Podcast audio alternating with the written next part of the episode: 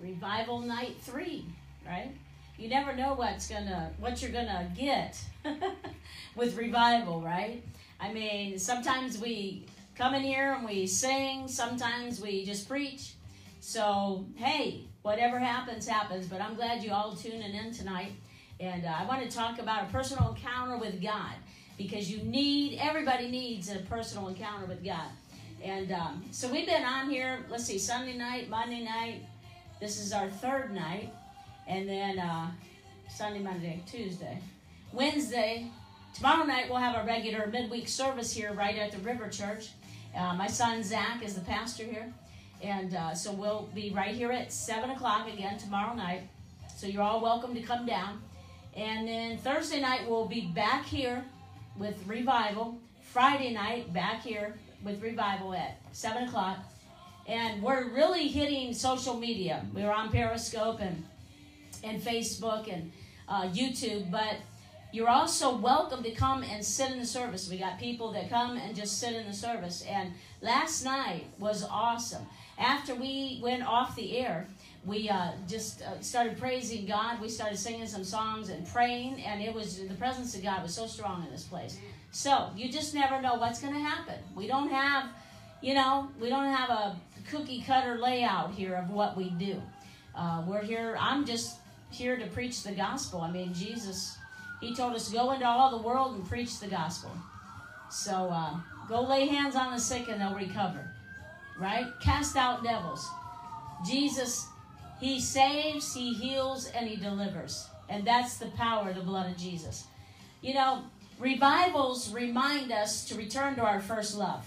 And like if you have something or some someone that is dead or nearly dead, like somebody drowning, somebody pulls them out of a river or something, then you know, then they're revived. A, a, lifeguard will work on them and they'll spit out all the water and they're revived. Well, that's the way it is with revival. Okay? It's returning to your first love. It's falling in love with Jesus all over again. So let's just pray. Father, I thank you that uh, your presence is in this place tonight. Lord, you said your word will not come back void, but it'll accomplish what you send it to do. So I thank you, Father God, as people tune in tonight and they hear the word of God, the gospel, the good news.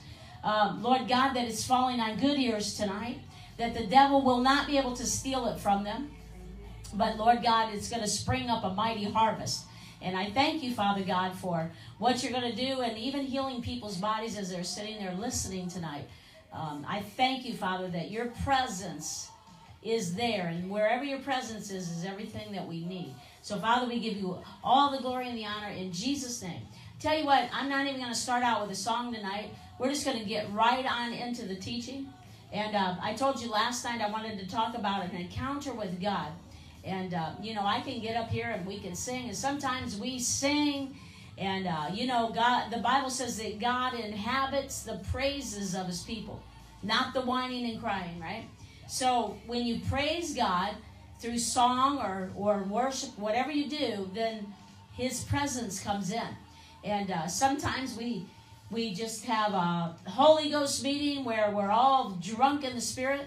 Ephesians 5.18 says, Be not drunk with wine where is in excess, but be ye filled with the Holy Spirit. And then be ye being filled. You continually, you go come into meetings and have encounters with God.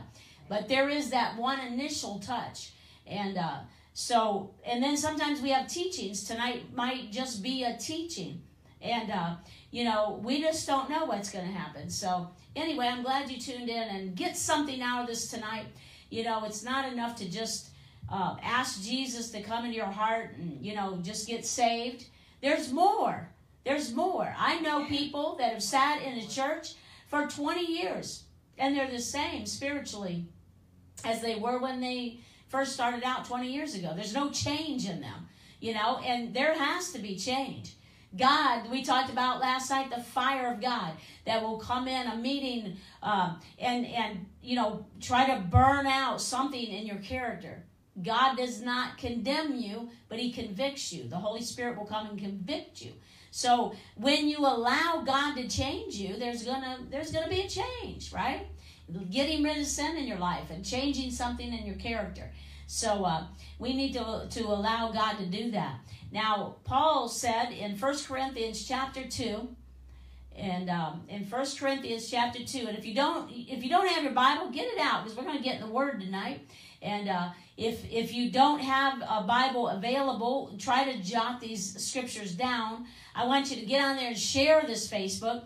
You know, there's a thing on Facebook where you can, uh, when you hit share, when you hit the share button, when you're watching this video, you can hit, there's something comes up, it says watch party.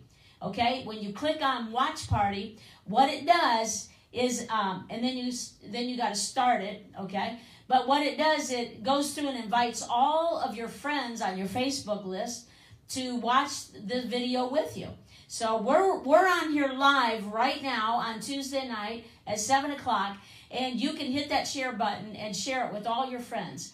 And if you're on here tomorrow and you're watching the replay of this, you can still hit that share button, watch party, and it'll still share. So we need to get the word out there. And I'll tell you, social media, uh, we've had hundreds of views on the past uh, couple nights of, of revival meetings, hundreds of views. And, um, you know, think about if we had those people, hundreds of people sitting in this building, you know. So, um, you know, I'm gonna, I'm all about using whatever means available. No different than TV, right? Only, hey, I think social media is better than TV because we could go on live right now. All right. So anyway, in 1 Corinthians chapter 2, Paul said in verse 4, he said, My speech and my preaching, now listen, my speech and my preaching were not with persuasive words of human wisdom, but in demonstration of the Spirit and of power, that your faith should not be in, in the wisdom of men, but in the power of God. So he said, my, my preaching and my teaching was not with wise and enticing words of man's wisdom, but in demonstration of the power of God. That your faith might not rest on, on men's wisdom, but in the power of God. So, you know, when Jesus walked this earth, he taught, he preached, and he demonstrated. So, you, if you've not had a personal encounter with God, with the power of God, I want to give you some examples out of the Bible tonight and maybe even touch on my own testimony um, about my personal encounter with God, eh, which absolutely changed my life. And you need that.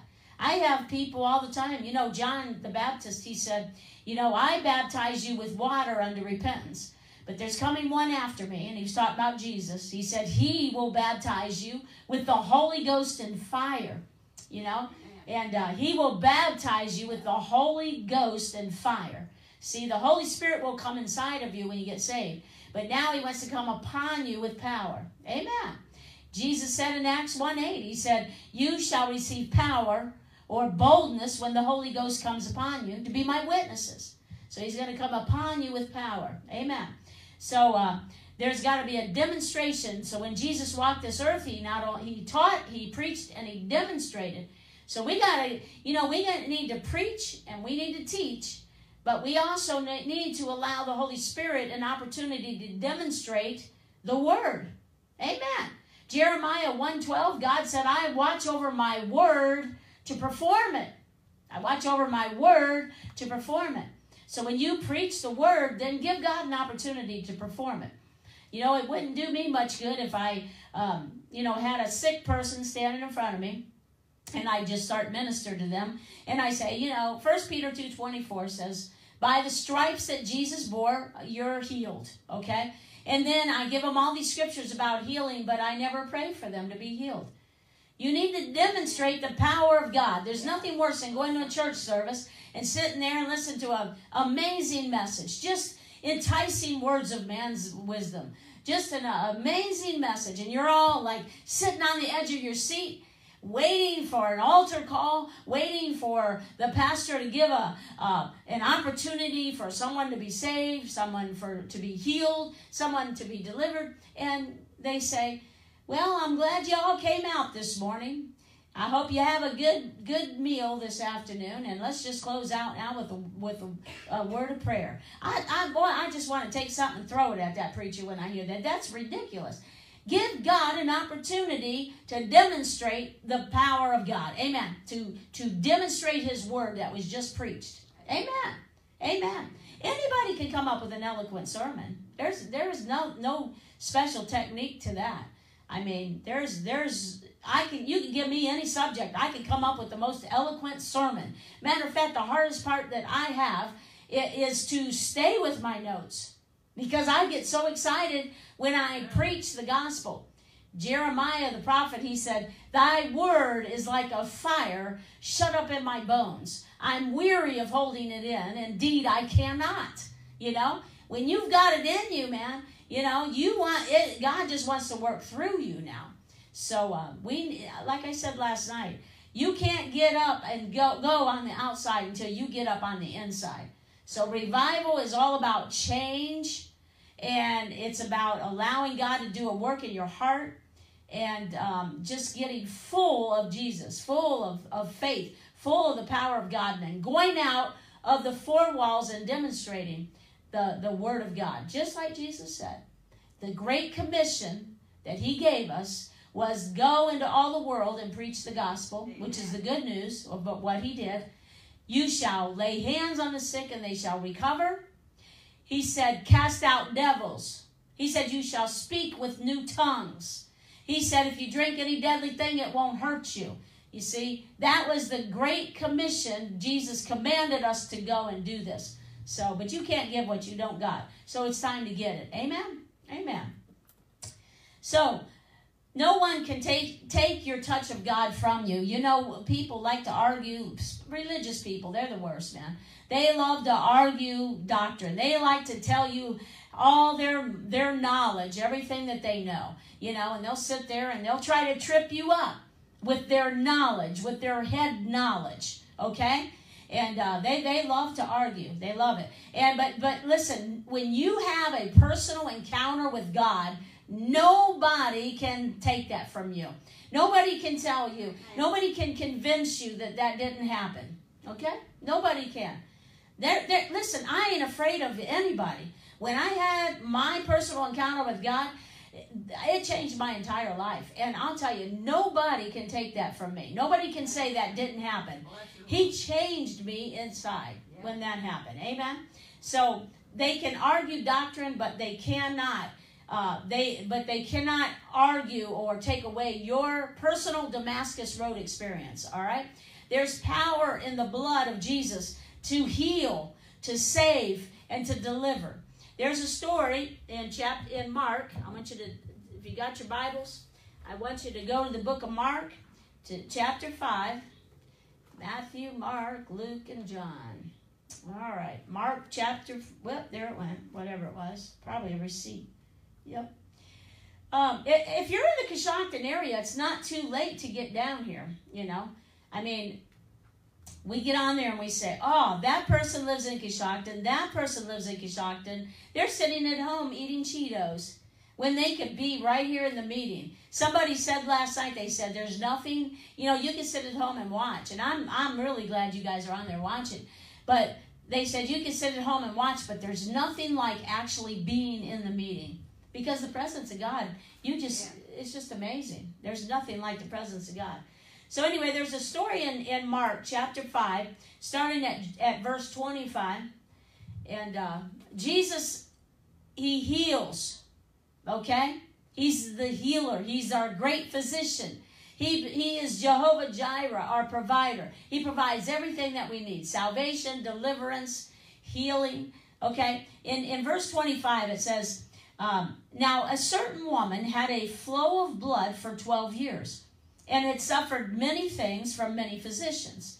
She had spent all that she had and was no better, but rather grew worse. How many of you know it don't take much to spend all of your money at doctors, right? Um, you know, you can go, and this lady, this particular lady says that it says that she had spent, she had spent all that she had at the doctor. She spent all that she had, and guess what? They, they still sent her home to die, or to, to, to not to die, but to uh, continue with that illness. I'm sorry, lady. We've done all we can do. There's nothing more we can do for you. So it looks like you're just going to have to deal with it, right? Some of you out there tonight, you know, they the doctors put you on medicine and they said you have this particular disease and there's nothing more that we can do. You're just going to have to deal with it. You're just going to have to go ahead and take this pill every day for the rest of your life because there's nothing more we can do. I want to tell you tonight that God will heal your body. Amen. You know, in an instant, God can take that disease out of you. He can heal your body. I believe in the Word of God. I believe that, that the Word of God's true.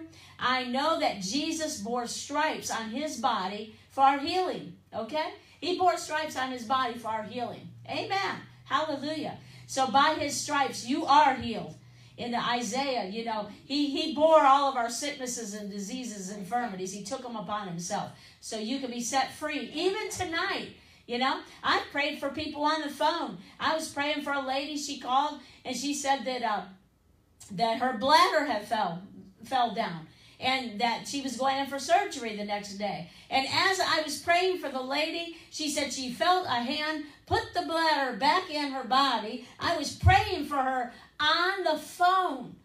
That woman, I'm telling you, people baptized in the Holy Ghost. You can sit there tonight and you can have an encounter with God. You would be baptized with the Holy Ghost and you fall off your chair. I was praying for a person to be to receive the baptism in the Holy Ghost. All of a sudden, the, I hear a, a, you know, obviously the phone fell on the floor. The person screaming and yelling and having the best time ever. And finally, they came to the phone. I said, "What is going on?" You know you know, and, and they had been baptized in the Holy Ghost. Nobody laying hands on them. They have been baptized with the Holy Spirit. Isn't that amazing? You, whatever you need tonight, you can receive in Jesus' name. So this woman spent all the money that she had and that she got. She did not get better, but she grew worse. Okay, in verse 27, when she heard about Jesus, okay, she came behind him in the crowd and touched his garment. You see? Because Jesus was walking through a crowd of people. And uh, it says up there in verse 24, a great multitude followed him. So here's this lady. Uh, she shouldn't even have been in that city. And she's, you know, when you have an, an, an issue, issue of blood like back then, they had to stay outside the city. They weren't allowed in there. She makes her way through the crowd. She's pushing and shoving. She makes it her way up to Jesus because she said, and confession confessing with your mouth is so important. You know, you need to, you're going to get what you say. Amen. You're going to get what you say, whether it's bad or whether it's good. You better watch what comes out of your mouth because you're going to get it. You're getting today what you've said and what you've, you know, spoke over yourself, you know. Some people, they don't even realize the things they said. I don't want to get off track and get on that, but anyway, watch your mouth. watch what you say. And here this woman had said, for she said, If only I may touch his clothes, I shall be made well. So she kept saying, I, I got to touch him. If I can just get hold of that, of his clothes, if I can just get to Jesus, I got to get to Jesus. If I can get to him, I know I'm going to be made well. When you come in your church services, people, you need to come expecting. What about that? You need to come expecting, right? I mean, don't come in and just come in here and all whatever and just sit down and say, okay, preacher, what you got for me today there, buddy? Huh? Okay, God, I'm here. I showed up, so just let all heaven fall down on me. No, man, you need to come in with the right heart, with the right spirit, and you need to come in expecting Amen. God to touch you. Amen. This woman was expecting that when she got hold of Jesus' clothes, she was going to be made well. Amen. Come in every service expecting, I can't wait to get to church this morning. Something good is going to happen. You ought to be stirring yourself up before you even enter that building. Amen. All the way up, just when you're getting ready for church. Oh, I can't wait to get there tonight. I, am telling you, the presence of God is going to be in that place. Something's going to happen. I can't wait. Get yourself stirred up. Come on, people. So uh, she had herself stirred up, and she said that I, as soon as I touch him, I'm going to be made well. She finally made her way up to Jesus, and it says that in verse 29, immediately, you know, God's a God of suddenlies, isn't he? Amen. Suddenly, all through the Bible. You should go through your Bible sometime and see, circle the word suddenly and see how many times it's in there. But this, it says immediately or suddenly, the fountain of her blood was dried up, and she felt in her body that she was healed of the affliction. See, as soon as she touched God, she was, or Jesus, she was expected to be healed. And as soon as she touched him, she was healed in the name of Jesus. Hallelujah. Isn't that exciting? Huh? Huh? You should have, you know, you could have a point of contact. As soon as the preacher touches me tonight, I'm going to receive my healing. Amen. As soon as that preacher lays their hands on me, I'm going to receive my healing. That could be your point of contact. That was her point of contact. you know, as soon as I touch Jesus, I'm going to be made well. And, and she was immediately. But guess what else happened? And in verse 30, and Jesus, immediately knowing in himself that power had gone out of him, turned around in the crowd and said, Who touched my clothes? See, there was all these people around him. And he knew that someone had placed a demand right. on the anointing. Now listen, people say you can't go demanding of God. She didn't demand of God. She wasn't making God do anything. Now we're smarter than that. We know you can't force or make God do anything. But she was placing a demand on the anointing. The anointing is the manifest presence and power of God. You see? We can do that because what you're doing is you're placing your faith in the Word of God. Okay? Hebrews chapter 11, God said faith pleases Him. He said faith pleases God. Without faith, it's impossible to please Him because those that come to Him must believe that He exists and that He's a, he's a rewarder of those that diligently seek Him. See? So she was placing a demand. She knew that when she touched Jesus that she was going to be made whole, right? right? And and it happened. Oh, yeah. So uh, so and Jesus knew that power went out of him, and his disciples said to him, "You see the multitude thronging, uh, thronging around you, uh, and you say, Who touched me?" And he looked around to see her who had done this thing. But the woman, fearing and trembling, because remember she wasn't even supposed to be in that in that town, uh, she, knowing what had happened to her, she came and she fell down before him and told him the whole truth.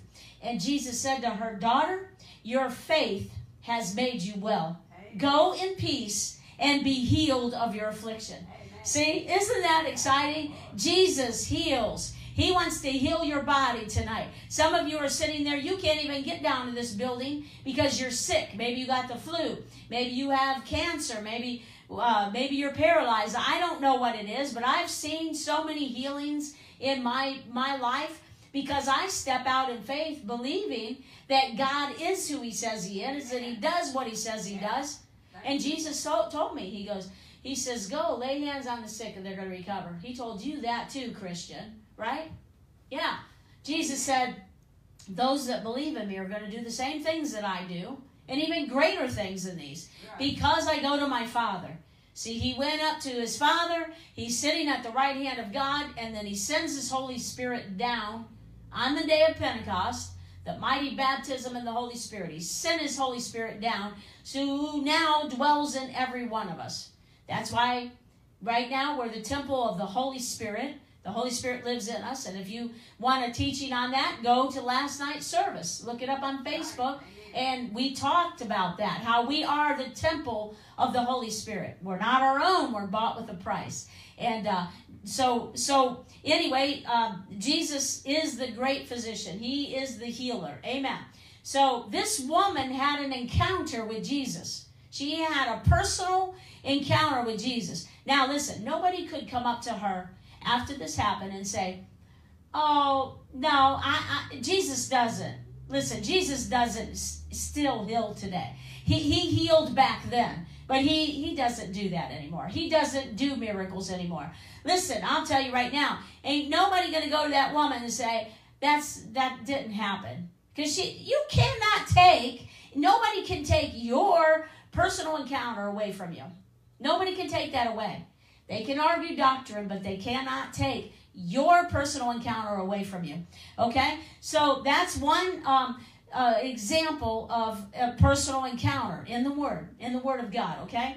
And that personal encounter was a healing. Okay? Now let's go to Acts chapter 9. Okay? Let's go to Acts chapter 9. And we're going to talk about a man named Saul who had a an encounter with God on the Damascus road. Okay, let's go to, to chapter 9. So Jesus saves, he heals, and he delivers. Okay? So we talked about healing. Now we're going to talk about how he saves. There's power in the blood to save. Amen. To heal and to deliver. All right, in, in uh, Acts chapter 9, let's just start right there at, at verse 1. Then Saul, still breathing threats and murder against the disciples of the Lord, went to the high priest and asked letters from him to the synagogues of Damascus, so that if he found any who were of the way, whether men or women, he might bring them bound to Jerusalem. Okay? So here was a man named Saul, and he was a religious person. You know, he was out capturing and, and having Christian people arrested and having them killed. Okay? He was very adamant about what he was doing, and uh, he thought what he was doing right. Listen, I was the most religious person out there. I'll tell you, for all for years and years and years. I was saved when I was 9 years old, you know. I was raised up in the church. I grew up in the church, and but I was a very religious person. And uh, I heard a pastor say one time, he said, Religion is like bad breath. Everybody knows you have it but you, okay? And uh, so I didn't even realize I was religious. I had, my own husband was telling me, You're religious. And I said, No, I'm not, because I didn't understand it, you know. So I actually got set free from religion. And this is, listen, listen what happened right here. Okay, so he was on his way to Damascus to have some Christians uh, arrested, okay? And in, in verse 3, listen, as he journeyed, he came near Damascus, and suddenly, all right, we just read about a suddenly, about the woman with the issue of blood. As soon as she touched the hem of Jesus' garment, instantly, suddenly, she was healed, okay? Now, as he was going near Damascus, suddenly a light shone around him eh, from heaven. You know what that light was? That light was the glory of God. It was the glory of God. Amen. You know, in Revelation, right towards the end of Revelation, it talks about what heaven's going to be like. And it says that there's not going to be any need for the moon or the sun because the glory of God will be the light up there, okay? So it's exciting. Amen. We talked about that yet last night about us being the light of the world because we have the light in us, okay? And uh, the windows are your eyes, and you know Jesus likes to peek out the windows once in a while, right? So we are we are we should be full of the light of God, amen. So when that light happened, it shone around him from heaven, the glory of God. Okay, then he fell to the ground, and he heard a voice saying to him, "Saul, Saul, why are you persecuting me? Saul, Saul, why are you persecuting me? Now, Saul said, Who are you, Lord? Okay, he called on him. He knew. He knew it was powerful, but he called, he said he called him Lord. And then, then the Lord said, I am Jesus, whom you are persecuting. It is hard for you to kick against the goats. Now listen, Jesus said, It is me you're persecuting. Now, Paul, Saul was probably like, I don't even know who you are. What do you mean I'm persecuting you? Huh? Right? right. I don't even know who you are. Uh, go over there to Matthew. Just flip over and stay there, but go to Matthew chapter 25, uh, verse 40. And he, listen, okay, chapter 25, Matthew 25, verse 40. And the king will answer and say to them, Assuredly I say to you, inasmuch as you did it to one of the least of these, my brethren, you did it to me. Remember, Jesus was talking about, I was hungry and you gave me something to eat, and I was thirsty and you gave me drink. You know, when you do that, you're doing that to Jesus himself, okay? Okay, so if the good things and the praise goes to Jesus, so does the persecution. When you persecute other Christian people, you're actually persecuting Jesus. You're persecuting Jesus. You need to be very careful about coming against the other men and women of God. Okay? Because just be very careful about that. Some people like to have fried pastor for lunch after Sunday morning service, you know? And uh, so if you go and you're having lunch after church with a bunch of people from your church and they start talking bad about your pastor, they're having fried pastor for lunch. You, the best thing for you to do is to say, you know what, I just got an emergency phone call. I'm getting out of here, right? And get out of there. Because if you sit there and you listen to that garbage, whether it's true or not, listen, you listen to that, you're a partaker, and you're going to be held accountable for that. Amen. So if you either stand up and tell them to shut their pie holes, all right, fill it with that coconut cream pie sitting there right now. Shut it up. I don't want to hear this anymore. And if they don't shut up, then you get out of there. I'm just telling you, that's a warning from God right there, buddy. Don't be having fried pastor for lunch. Like I said, well, it's true, Linda. I don't don't give me that. Don't give me. I don't care. Okay, Amen. Don't don't listen to that stuff, man. That's a warning, man. Right? So Saul was persecuting Christians, and Jesus says, I am Jesus whom you're persecuting. What do you mean I'm persecuting you? Yeah, you're persecuting my you're persecuting my kids. you're persecuting my people. So you're persecuting me. And it's hard for you, Paul, Saul, to kick against the goats. So Paul, trembling and astonished, said, Lord, what do you want me to do? Then the Lord said to him, Arise and go into the city, and you will be told what you must do. Okay? So, listen. I'm just going to keep on. Um, I'm going to. I'm going to um, keep on reading here. Verse seven. And the men who journeyed with him stood speechless, hearing a voice but seeing no one. Then Saul arose from the ground, and when his eyes were open, he saw no one. But they led him by the hand and brought him into Damascus and he was there three days without sight and neither ate nor drank. That light blinded him. The glory of God blinded him. When he got up off that ground, he was blind. For three days, he ate and drank nothing. Okay? Now, there was a certain disciple at Damascus named Ananias, and to him the Lord said in a vision, Ananias. And he said, Here I am, Lord. And the Lord said to him, Arise and go. See, he just told, he just said that to, to Saul, didn't he? He just told Saul when Saul was down on that ground, he said, Arise and go into the city. And Saul did it, didn't he? And then now he's telling Ananias, Arise and go. To, uh, uh, you know, last night we talked about that. Arise and shine, for your light is come, and the glory of the Lord is risen upon you. And we talked about you need to arise and rise up and go. Amen. Rise up and go. So the Lord said to him, Arise and go to the street called Straight and inquire at the house of Judas for one called Saul of Tarsus, for behold, he's praying. And in a vision, he has seen a man named Ananias coming in and putting his hand on him so that he might receive his sight. So Ananias answered, Lord, I've heard from many about this man how much harm he has done to your saints in Jerusalem. And here he has authority from the uh, chief priest to bind all who call on your name. But the Lord said to him, Go, for he is a chosen vessel of mine to bear my name before Gentiles, kings, and the children of Israel. For I will show him how many things he must suffer for my name's sake. Okay? And, and Saul, Paul did go through a lot, right? Um, and Ananias went his way and entered the house, and laying his hands on him, he said, Brother Saul, the Lord Jesus, who appeared to you on the road as you came, has sent me that you may receive your sight and be filled with the Holy Spirit. Immediately there fell from his eyes something like scales, and he received his sight at once, and he arose and was baptized. So when he had received food, he was strengthened. Then Saul spent some days with the disciples at Damascus. Immediately he preached the Christ in the synagogues that he's the Son of God. Okay, so here is Saul. He's on his way to persecute Christians. He's heading this way, right? To, to uh, down a road of sin, killing Christians, and he has an encounter with God, a suddenly, a sudden encounter with God. And listen, he is saved, right? I mean, Jesus is, he saves.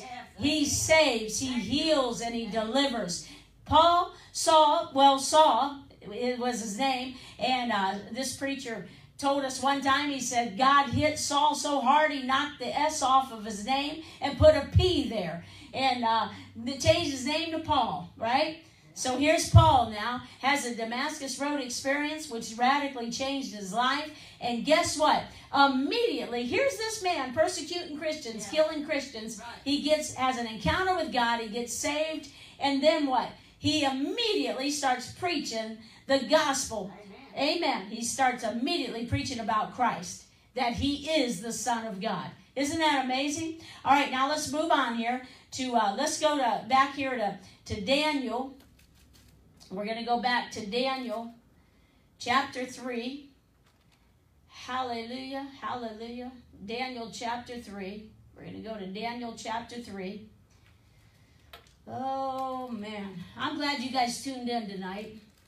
We're right down here at the River Church. I mean, you, you ought to just be, you should just be down here with us, is what you should be. Amen. I'm about to drop something again. You should just get in your car right now, wipe the Cheetos off, and just get in your car and come on down here with us because we're right here at 212 South 7th Street in Coshocton. And uh, we're having revival meetings all this week. And tomorrow night, Pastor Zach's going to be here at 7 o'clock. And I'm telling you, you just don't want to miss that. And maybe you've been wanting to come and visit the River Church and, you know, you just uh, been afraid to enter the building for whatever reason. Tomorrow's your night. Come on down and join us at 7 o'clock right here at the River Church in Coshocton. We're right on the corner of Walnut and South, South 7th Street. And we have a Wednesday night service tomorrow night. But Pastor Zach's going to be continuing in revival. And then we'll be back Thursday and Friday here too. So let's go to Daniel chapter 3. And uh, let's skip all the way down to verse 17 and 18. I'm going to read two verses. And this is three guys called Shadrach, Meshach, and Abednego, right? And uh, listen, they would not bow down and worship the idol that the, the king had made. so, so the king had them thrown into a fiery furnace. Matter of fact, they heated that furnace seven times hotter than they normally would. Even the guys that threw them into that furnace, they got burned up just throwing them in there. They weren't even down in the furnace and they got thrown up. Um, they got burned up, I mean, thrown up, um, burn up, okay? So we, we just read that Jesus heals, he saves. And now I want to talk about deliverance. He will deliver you. He will protect you. Amen. Jesus will protect you. Hallelujah. Come on. You lack nothing. What's wrong with you? What's wrong with you? Why are you weak and sick and defeated, Christian? Huh? There's no reason for that. We should be the happiest people on the face of the earth. If you're suffering from depression tonight, you can't call yourself a Christian and continue in that. I know. I was diagnosed with that stuff one time and then given that junk they put you on. Don't don't give me that. I know what the word of God can do. The word of God will deliver you. Amen. There is nothing that's going on in your life tonight that God has not already made a way for you to be healed, saved, delivered, whatever it is. I'm telling you. But Linda, they told me I only got three months to live. Well, you better get your Cheetos off your mouth, get in your car, and get down here to the River Church and let some people lay hands on you. Amen? Because we believe in the power and the presence of God. I wouldn't waste my time being here tonight. If I didn't believe that God is who He says, I wouldn't even waste my time. I would be probably, I'd have my hand in your Cheetos bag and I'd be eating with you and I'd be, I'll just watch prices right. Life's too short down here. If I didn't believe what I'm doing, I'm telling you, if I didn't believe in the God that I serve, I would not be here tonight. I'll tell you right now. I'm not getting paid for this. I'm not I'm not even taking up an offering. I'm here to preach the gospel to you because God loves you tonight. And you know the Bible says that I that and I'll take this for myself that we are God's ambassador. Amen. As though Jesus himself were making his appeal through us. How's the gospel going to be preached if we don't preach it? Amen. So, but but God will deliver you and he will protect you. He will protect you. The Bible says no weapon formed against you will prosper. That's right there in Isaiah 54, 17. No weapon formed against you will prosper. And there, there's going to be weapons formed against you.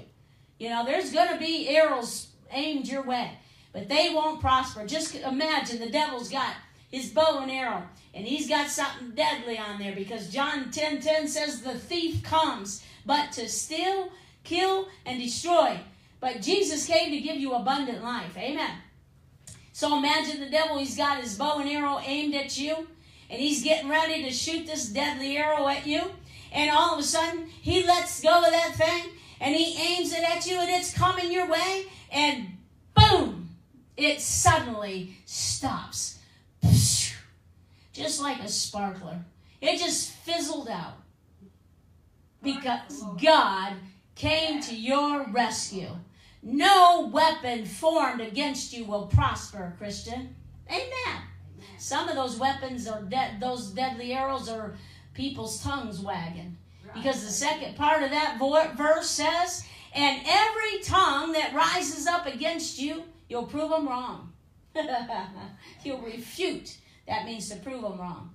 Every tongue that rises up against you. I don't, listen, if I followed around Facebook and, and went to everybody that comes against me and uh, tried to sit there and argue and debate with them and why I'm that, what they're saying about me is not true, I ain't got time for that stuff. Let them, let the tongues wag, man.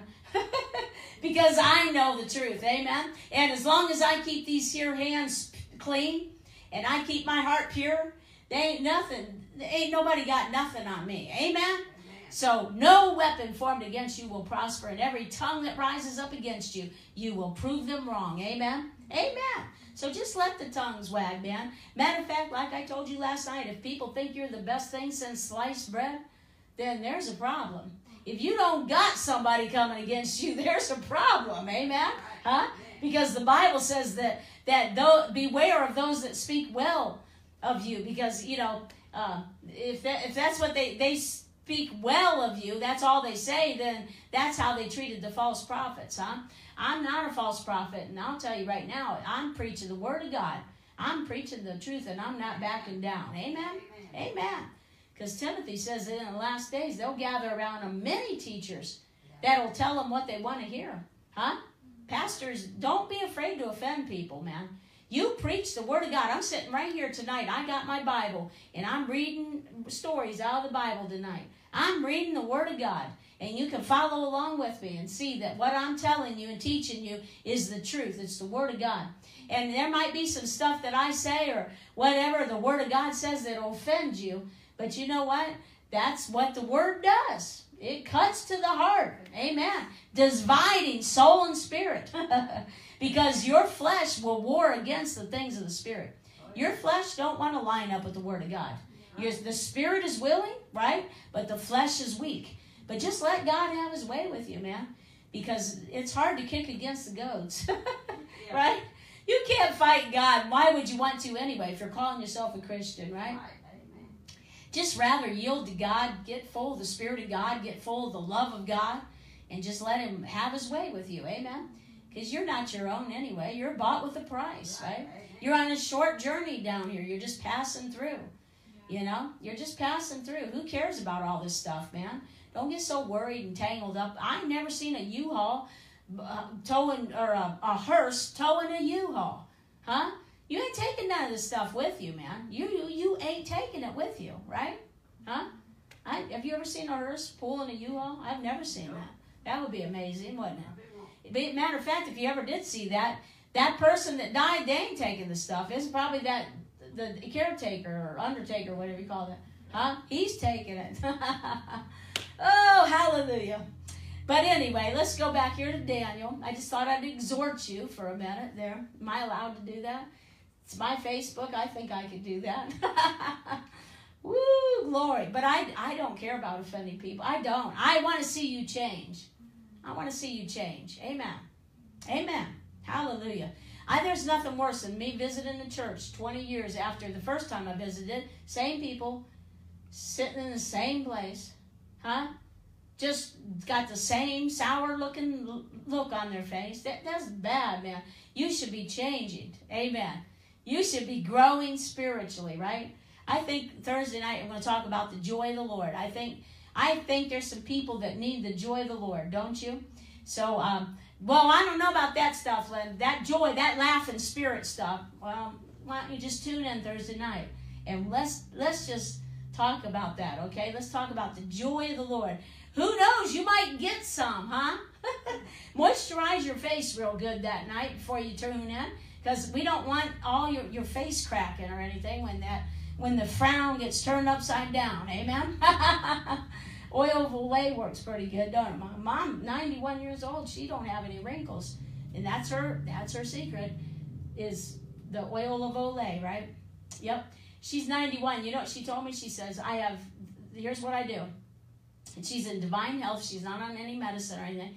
She says, I, uh, what was the things? Keep your body moving, keep your mind active, keep your brain active. And she said, and I only eat till I'm full. See, I don't. Now I'm gonna have your. I'll eat my food and yours. You know. And uh, my mom said, "You you eat so fast." I said, "Well, that's because I'm I want, to hurry up and eat mine so I can finish yours." You know. but she said, "I only eat till I'm full." What a man! Her poor body. You know. I en- I enjoy food. Okay, let's get off that. Okay. Rambling. Good thing we have the edit button, isn't it? Huh? Jamie said, "All right, keep going." So now we're going to talk about, we talked about how Jesus heals, he saves, and now he delivers, okay? So they, they threw these three boys into that fiery furnace. And, uh, you know, because they wouldn't bow down and worship this false image that, you know, that the king had made. You know, we need to stand our ground. Colossians says, have as little to do with this world as a dead person. You know, in Timothy, he says that in the last days that people are going to be lovers of pleasure rather than lovers of God. And you can tell that when you go to churches around the area, you know. Oh, the, all these people, they're not there, right? Huh? They're sitting home eating Cheetos, watching Prices Right. When there's a move of God right down the street, huh? They're sitting on the gospel grapevine telling everybody how sick they are when there's a church down the street where they could go and get hands laid on them, get oil on them, and get healed. What's wrong with people, man? Huh? What's wrong with people? I want to be right in the middle. You, I love being in church. I love being around my Christian brothers and sisters. I love it. There's no better place. This is better than Disneyland, man. It really, I've been there. So it's just, this is, I would pick a revival service over Disneyland any day of the week because I love the presence of God. Amen. Hallelujah. So, anyway, they threw these three boys down in there. Let's go to verse 17. And uh, here's, listen to what they said. Now, uh, now um, he said, if that is the case, because, you know, they said, if, if you don't bow down and worship this, this image, then we're going to throw you in that fiery furnace. And you know what? He said, if that is the case, our God, our God, whom we serve, is able to deliver us from the burning fiery furnace. And he will deliver us. he will deliver us from your hand, O king. But if not, let it be known to you, O king, that we do not serve your gods, nor will we worship the gold image which you have set up. We will not serve it, no matter what. Listen, have as little to do with this world as a dead person. It's time, Christian, for us to make up our mind. Amen. Who, who are we going to serve? Huh? Amen. Are you going to serve the world or are you going to serve God? Stop riding the fence, man. Sitting in a bar on Saturday night and then coming to church on Sunday morning. Nobody wants to smell that. You can't have enough mouthwash and get rid of that evil smell, man. I'm telling you right now. You know? Come on, people. Make up your mind. Who are you going to serve? Amen. Well, Shadrach, Meshach, and Abednego, they made up their mind. We're going to serve God. And He is able. And He will deliver us. He will deliver us because see, God delivers. God don't want you set. He don't want you bound up in alcohol. I have to go to that bar, Linda, because I I I, I don't. I have to have that alcohol. You don't understand. I don't know how to deal with my problems. Linda, I have to have that drug. I have to have it because that's the only peace that I get, you know? I have to have it. No, you don't. God will set you free. Yes. In Jesus' name. I've seen people instantly set free from drugs and alcohol. You see, people run to these things when they should be running to God. They run to God, don't run from Him. Amen. They run to, to these other things. But you don't understand those things that you're running to in the world, those are making your, your situation worse. They, they're making your situation worse. You know? People go into a bar on a Saturday night and they go maybe get there about 10 o'clock at night and they start drinking that stuff. The world, what the world has to offer, you don't need it, people. Right. I drink the new wine. I drink the Holy Spirit. Uh, Jesus said, "If any man thirst, let him come unto me and drink." Amen. Amen. Jesus, Jesus is. He, listen, He's the one you want to drink. Amen. You want to get full of Him. Ephesians 5:18, I told you earlier, be it says, Be not drunk with wine where is in excess, but be ye filled with the Holy Spirit. When you get full of Jesus, when you get full of the Holy Spirit, you don't want what the world has to offer. Amen? Hallelujah. There's no high like the most high. We've heard that many times, but it's the truth. But these people, they'll go to bars, and I'm surprised the Christian people do this. The Christian people. But you know what? They probably go to some dead church that they don't have the Holy Spirit there. They don't allow him to come and touch his people. So they don't get convicted when they when they're in church, you know? So they don't even know it's wrong. They don't read the Bible for themselves. So they don't know that sin is wrong. They don't even know what sin is. They're so far removed from sin. They, they don't even know. They can be full of sin and they think they're serving God and they're missing the whole thing. Come on, people. And if they do walk into a church with the fire of God where the Holy Spirit is, is convicting people, then they run. And they'll say, Well, Sister Sally didn't smile at me, or you know, they'll get a they'll use offense to leave that church and try to blame it on somebody else. You ain't got nobody to blame, people, but yourself. I'll tell you right now. You know, it's just time to grow up. Amen.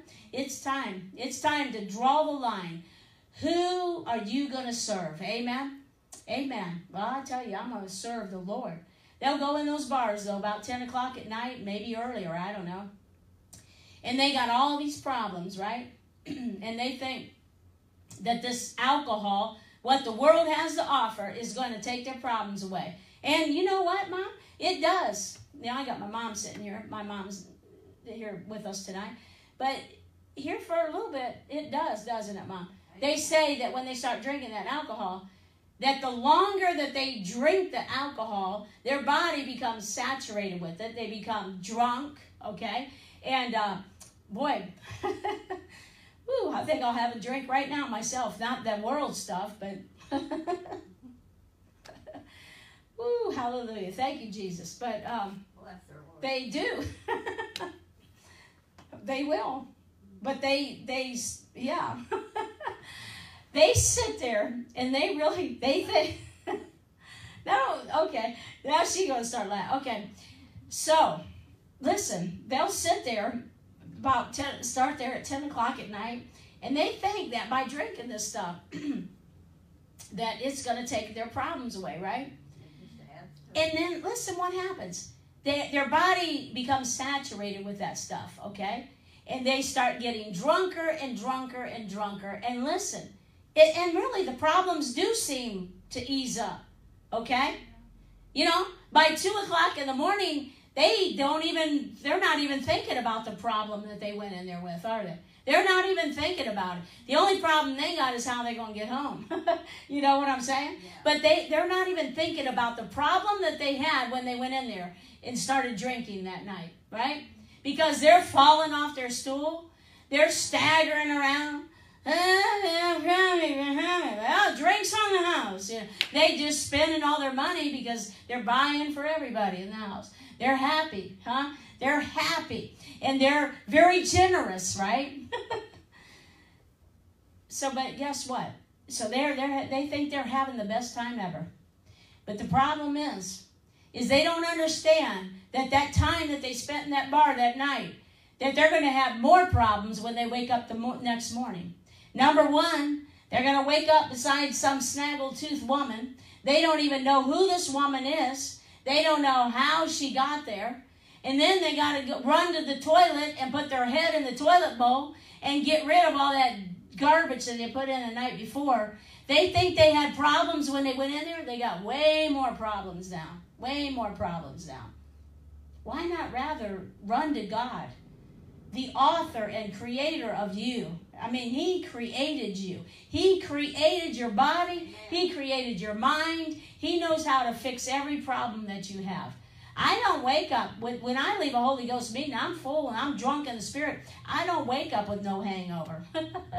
I don't wake up with a hangover. Matter of fact, my life becomes better. Amen. Because here's what happened: the more that the person drinks the world's alcohol, the more that their mind goes off their problem. It's the same concept in a way with the things of God. That when you turn your eyes upon Jesus, the things of this world grow strangely dim, right? The more you start praising God, you know, like Paul and Silas when they were chained up in the prison at midnight, that as they began to sing praises, the Bible says that uh, that God inhabits the praises of His people. So the more that instead of down there complaining and whining and crying while they were chained up, they started praising God at midnight. And guess what? Those chains fell off because there was a great earthquake. And uh, God caused an earthquake, and all the chains fell off. Matter of fact, all the prisoners around them, they got set free too. Amen. So you turn your eyes on Jesus, and the things of this world are going to grow strangely dim. The next time that you start getting depressed, Turn your eyes upon Jesus. Start reading about heaven. Go back to the end of the book of Revelation. Start reading about what heaven's going to be looking, uh, what heaven's going to be like. And buddy, if you don't get happy and start running around the place by then, I don't know what it's going to take. Because if you're a Christian, you have that to look forward to for eternity. You know, even the Bible says that for the joy set before him, Jesus endured the cross. Yeah. And then you ain't you ain't you have not hung on no cross. You have not prayed until you drop till you sweated drops of blood. We have not suffered. Oh, we don't even know what suffering is. Have you been beaten and then nailed to a cross? No. And you don't have to be because Jesus did that for you.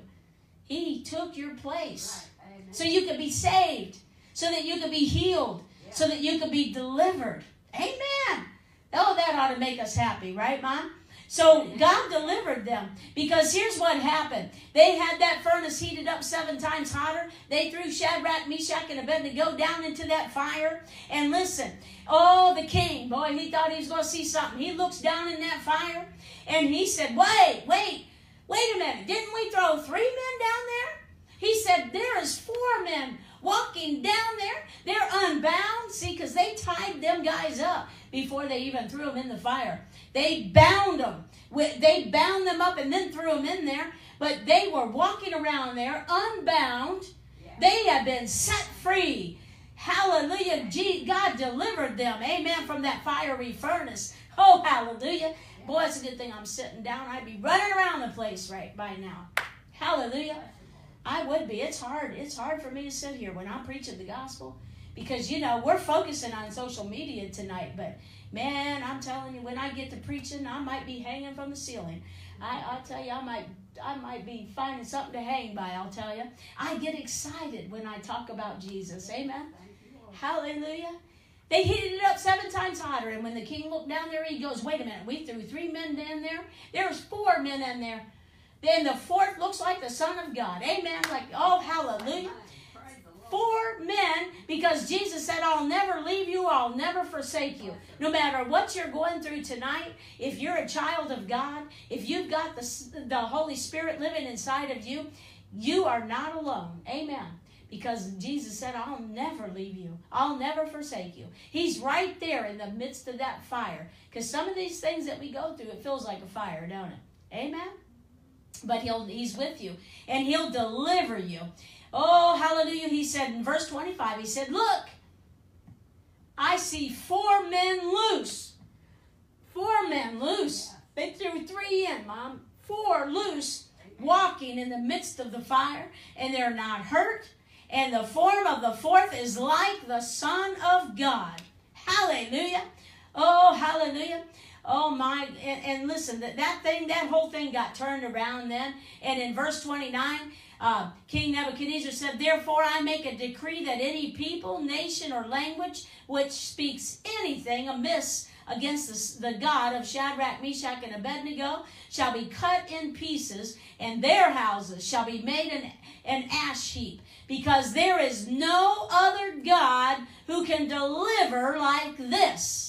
Hallelujah. And then God, uh, then the king promoted Shadrach, Meshach, and Abednego. Amen. So God said, I'll take all the bad things that you're going through, I'll, turn, I'll take them and I'll turn them around for good. Oh, that was a bad thing that was about to happen to them, huh?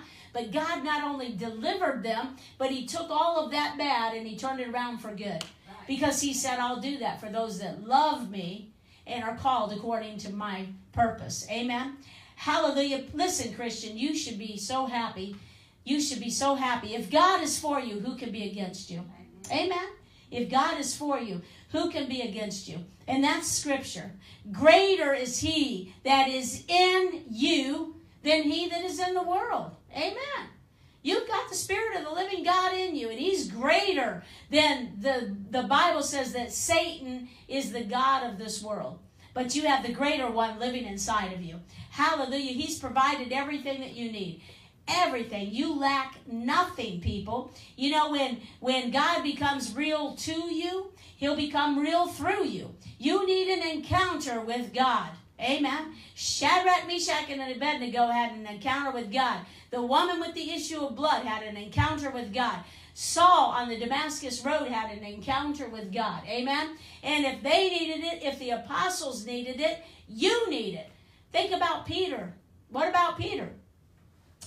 Here's Peter, a man that he walked with Jesus. He was one of the apostles, and he told one of Jesus' disciples, and he told Jesus, he said, "I'll never deny you. I'll never deny you, Jesus." Jesus said, "You know what, Peter? Before the cock crows, you're going to deny me three times." See, Peter was timid. You know, how many people today, if they were set up before, how many Christians, if they were set up in a firing squad and they said, you either deny Jesus or I'm to I'm to I'm to shoot you. How many Christians, and think about this, you yourself out there calling yourself a Christian, are you so full of Jesus? Are you so full of faith and the power of God that you would say, hey, make my day? Because the Bible says, absent from the body, present with the Lord. I will not deny Jesus Christ as my Lord and Savior, huh? Right? How many people would do that today, huh? He's got to be so real to you, and then he'll become real through you. You you can't fake the anointing, people. I told you. I started out with what Paul said about you know, my, my words and my, my speech and preaching was not with wise and enticing words of man's wisdom, but in demonstration of the power of God, that your faith might not rest on men's wisdom, but on the power of God. Amen. Amen. Amen. You got to be full of faith in the power of God. So Peter Peter was very timid, and uh, you know I used to be like that. I, I was the most shy person you'd ever want to meet. People can't believe. Mom, I got my 91 year old mom here. I can't she she's not gonna let me sit here and say anything fake or false. She she's my mom.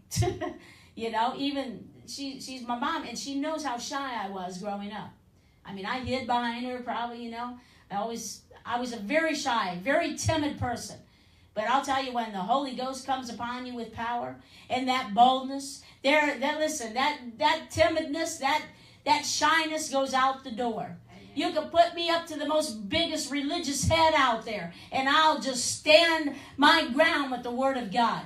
In the name of Jesus. I'm full gospel. I'm Pentecostal. I believe this Bible from Genesis to Revelation. If Jesus said I'm going to do it, I'm doing it. Amen.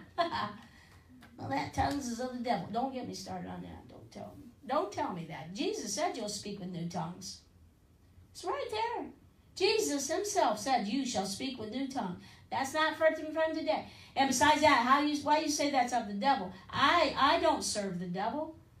I don't serve I, I cast devils out. I serve Jesus and I follow Jesus. If he said I'm gonna do it, I'm gonna do it. Amen. Listen, you can go to revival meetings. You can go to every meeting out there. But that meeting has to get inside of you. Amen? Because if you just go to meetings and you get some more head knowledge, then what's that all about? You know what I'm saying? It's there comes a time when you're going to have an encounter with God if you're truly seeking Him. I sat in hundreds of meetings before I ever got touched, but I was so hungry for God. I grew up, I, I had head knowledge, I had all that stuff. But man, when I started really reading the Bible, when I really started reading this Bible and really taking it as it is and saying, and Jesus, and I read what Jesus said, that you're going to cast out devils, you're going to speak with new tongues, you're going to lay hands on the sick and they're going to recover. I started reading all that, and, I, and Jesus said, those that believe in me are going to do the same things that I do, and even greater things than these, because I go to my Father. And Jesus said, you know, that uh, you're you're just you know you're going to do the same things that I do. So I wasn't seeing any of that in my life. I got really hungry for the things of God, and I went after Him. I sat in many meetings, many revival meetings. I I traveled all all over to different states and I was following um, a ministry with with that carried the fire of God. That that I actually seen the power of God demonstrated. That lined up with Scripture. I went to many meetings before I ever got touched. Don't give up. Don't go to one Holy Ghost meeting and say, "Well, nothing happened to me." You know, everybody's falling on the floor and they were laughing and having a good time. Nothing happened to me. Well, that's your problem. That's your problem. You need to get more hungry. You just need to get more hungry. Well, I don't have the fire of God. Well, then you just need to keep seeking God. Seek and you shall find. Knock and it shall be opened unto you. You know? And uh, listen, you just need to keep going to meetings. And that's what I did. And I just kept going and I kept going and I kept seeking and I kept expecting. And one day I got touched by the fire of God. Amen? So you can go to the meetings, but until revival gets in you, uh, nothing's going to happen. Amen. And when I got that initial touch from God, it changed everything in my life. Matthew 5, Jesus said, Blessed are those that hunger and thirst for righteousness, for they shall be filled. In John 7 37, Jesus said, If any man thirst, let him come to me and drink. If any man thirst, let him come unto me and drink. Don't go down to that bar and start drinking. You don't need that. You need Jesus. You need to get to take a drink of Jesus. Amen. Because you're going to have rivers of living water flowing up out of your belly. Amen. Hallelujah. Psalm 42 2 says, My soul thirsts for God, for the living God. I'm thirsty for God. I'm hungry as a deer panteth for water. So my soul longeth after thee. Okay? You got to get hungry. You you got to get thirsty. You're not hungry enough. If you, if you haven't got touched and you're still seeking, keep seeking. Keep going after him. Crying out, expecting.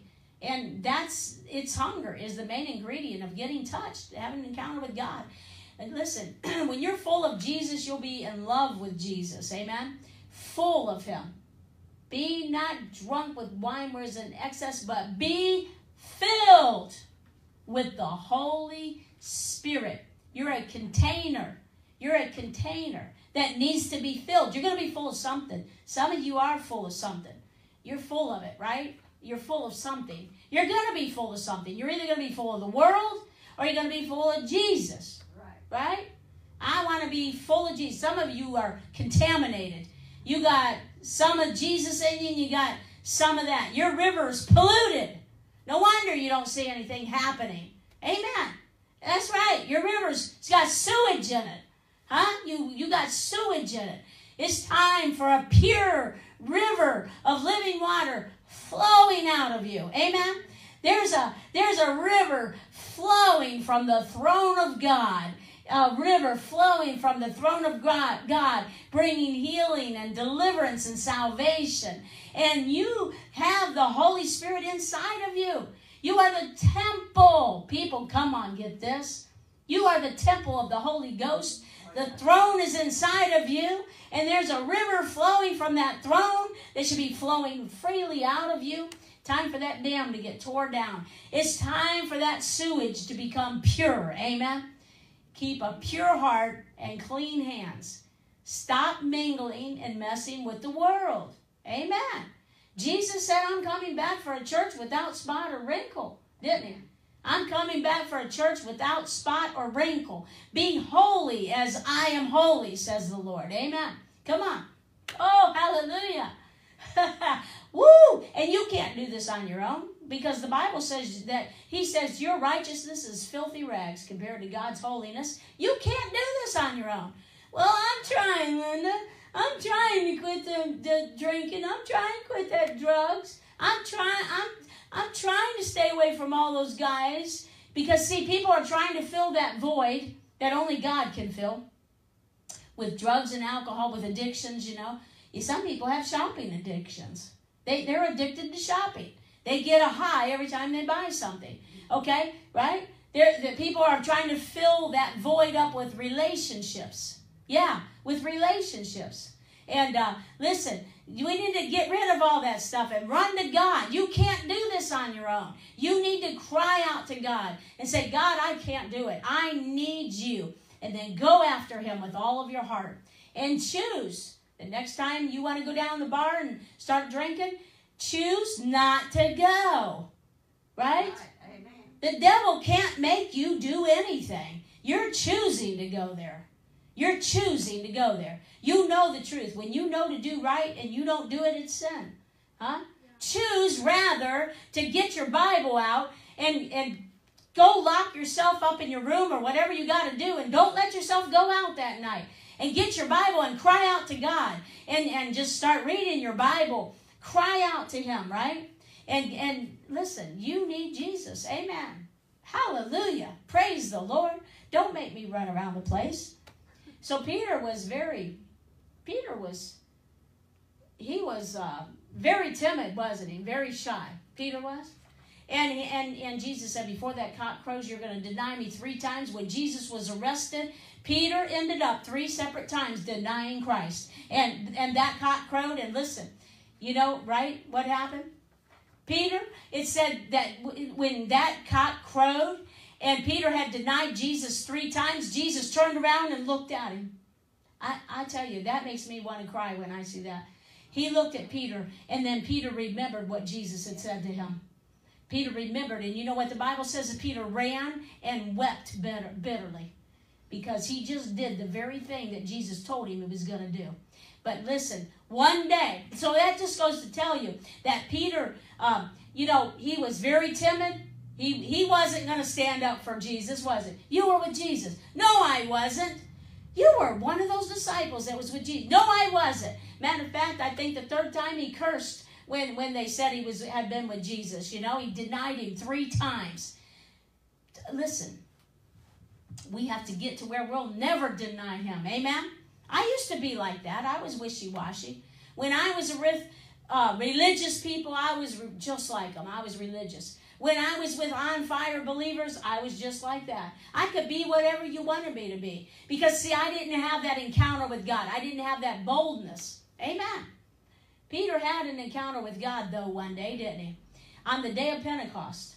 Peter was there in Acts chapter 2 on the day of Pentecost when the Holy Spirit came, right? Peter was there. The Bible says, and you can read it in Acts chapter 2, that um, Matter of fact, I think we'll just go ahead and go there in Acts chapter 2. Oh, did you finish those Cheetos yet? Yeah, my belly's not going to hurt when I get done because I'm not full of Cheetos. I like Cheetos, though. They're pretty good, aren't they? Yeah? Yep. Okay, let's go to Acts chapter 2, and I'll tell you what happened to Peter and, and 120 others that were there.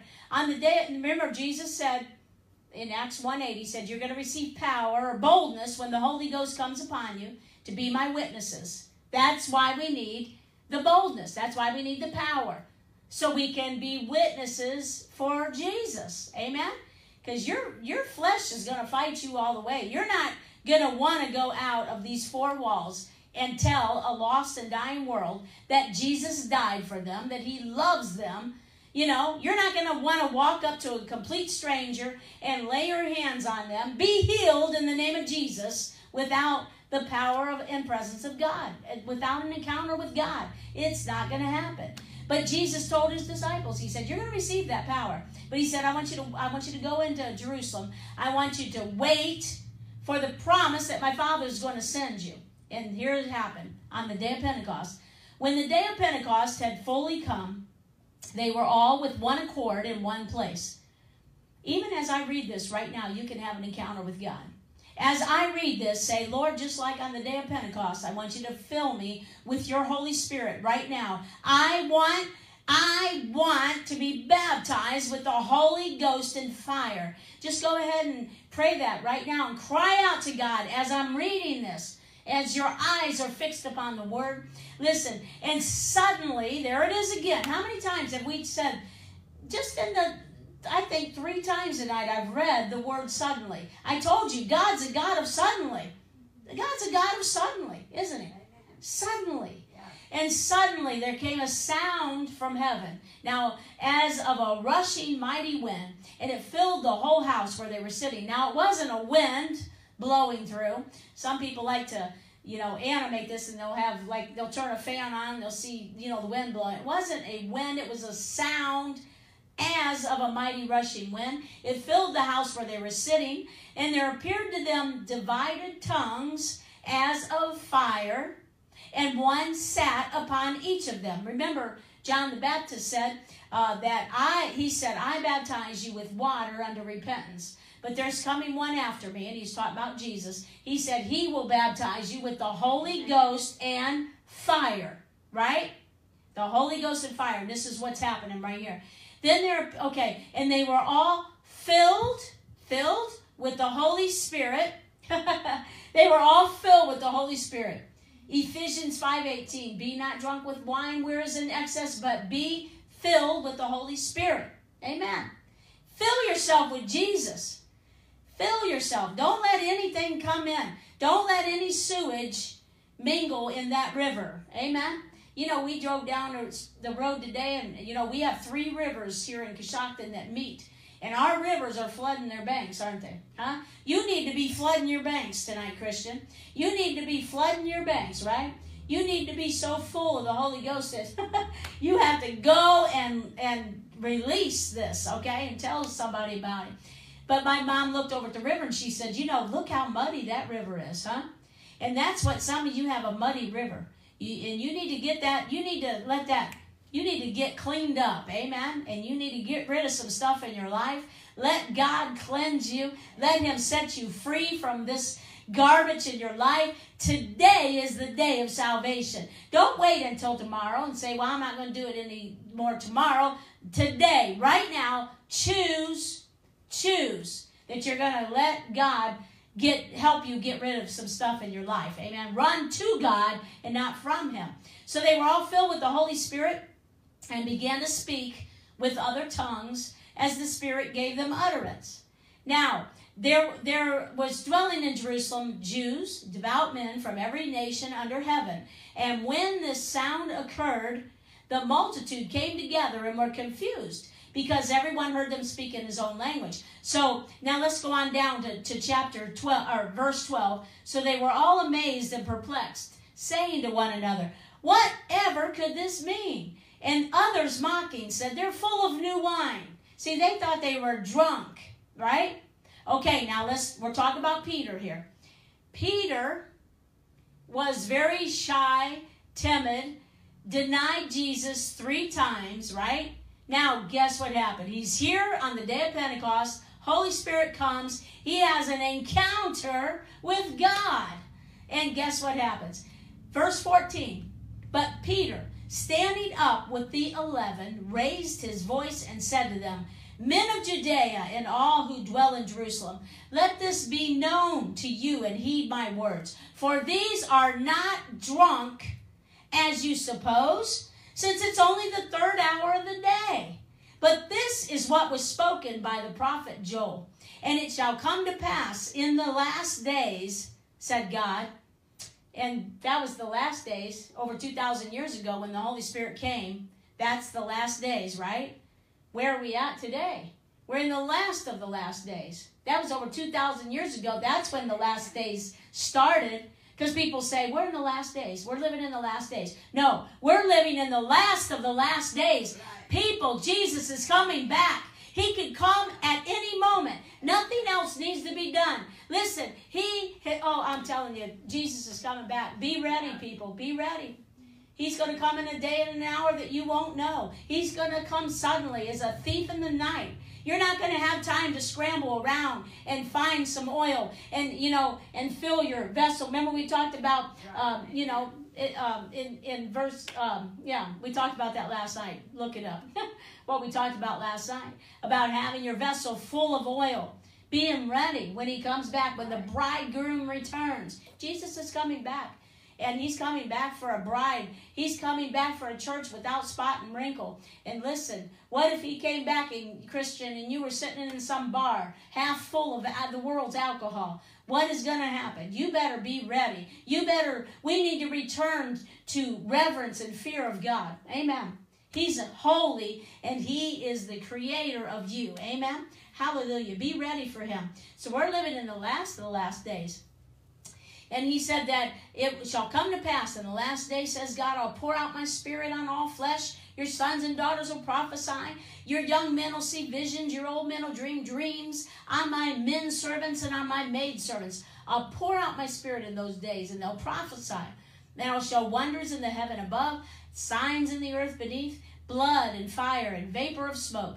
The sun shall be turned into darkness, and the moon into blood before the coming of the great and awesome day of the Lord. And it shall come to pass that whoever calls on the name of the Lord shall be saved. See, Peter was there. He had an encounter with God. Here is here is the Peter that uh, Peter he denied Jesus three times. He was um, very timid, very shy. He had an encounter with God on the day of Pentecost, and then he had power. Then he stood up and boldly proclaimed, These men are not drunk as you suppose, but this is that which was spoken of by the prophet Joel. He stood up boldly. See, something happens to you when you have a personal encounter with Jesus Christ. You need a personal encounter with God. Amen. Just hanging out with Jesus and seeing Jesus do the miracles, that wasn't enough. You can hang out in your church, you can be in every meeting, you can listen to every sermon. You can hang out with the pastor. You can watch the pastor lay hands on the sick and they recover. You can watch all everybody in your church do miracles, that God do miracles through them. But hanging out with these people is not enough. Peter himself hung out with the anointed one, with the Messiah, with Jesus Christ. He's seen all the miracles Jesus did. He heard, he Jesus was teaching him. But yet that was not enough just hanging out with Jesus was not enough. He needed his own personal encounter with God, and he got it on the day of Pentecost. So Peter had an encounter with God, and then he had the power of God on him. Amen. Hallelujah. So you can you you have to you have to be hungry. You have to be hungry. Amen. Those people in that upper room that day, you know, there was probably more than 120 people that were waiting that day. They were hungry. They were waiting right? They were waiting to be to to have you know whatever God was going to send. Amen. The promise that God was going to send, and they were hungry. But listen, you could miss the greatest miracle at your church by just Sunday morning. You're going to choose to stay home and watch your service online, or you're going to stay home and you know eat Cheetos and watch Price is Right. There could be that could be your miracle day. God was going to perform a miracle in your life, but you stayed home. Come on, people, get hungry. Get hungry for God. Amen. Hallelujah. Thank you, Jesus. After you get that initial touch, you need to keep that fire burning. And uh, I believe I'm going to pray tonight before we go off the air. I'm going to pray that you receive a personal, you receive the mighty baptism in the Holy Ghost with the with the evidence of speaking in tongues. Amen. You're going to be full. You're going to be filled with Him. Amen. You know, I, I, I'll tell you a little bit of my testimony. I was raised in the church, you know, and uh, grew up in the church, had, you know, went to church and did all that stuff. And I, I was a very religious person, though. And like I said, I was religious and I didn't even know it. You know, you can be religious and not even know it. You think you're doing the right thing. Saul thought he was doing the right thing by killing Christians. You think you're doing the right thing, but listen. Um, when I started reading the Bible, and this this is something you must do. You must get a hunger for God. Even well, my biggest thing I hear for people, oh, I, I don't understand it, Linda. I, I don't understand the Bible. I can't read it. Well, here here's something. Get your Bible, blow the dust off of it, and then pray. Say, Holy Spirit, you are my teacher. So as I read the Word today, I want you to I want you to to help me to understand this Help me to hold it in my heart because the Bible says that thy word have I hidden in my heart that I might not sin against thee. Okay? So help me to understand your word. Help me to hold it in my heart and then help me to live by what you say.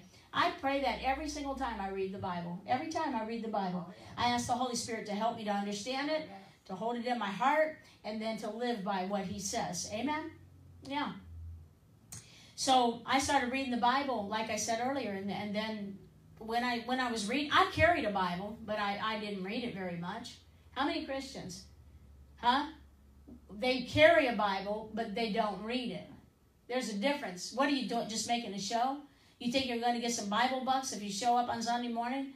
Pastor Pastor Zach's going to say, "Oh, Ethel, you brought your Bible this morning. How many more brought your Bible? Raise your Bibles." Yay! You brought your Bible. Oh, that's so awesome.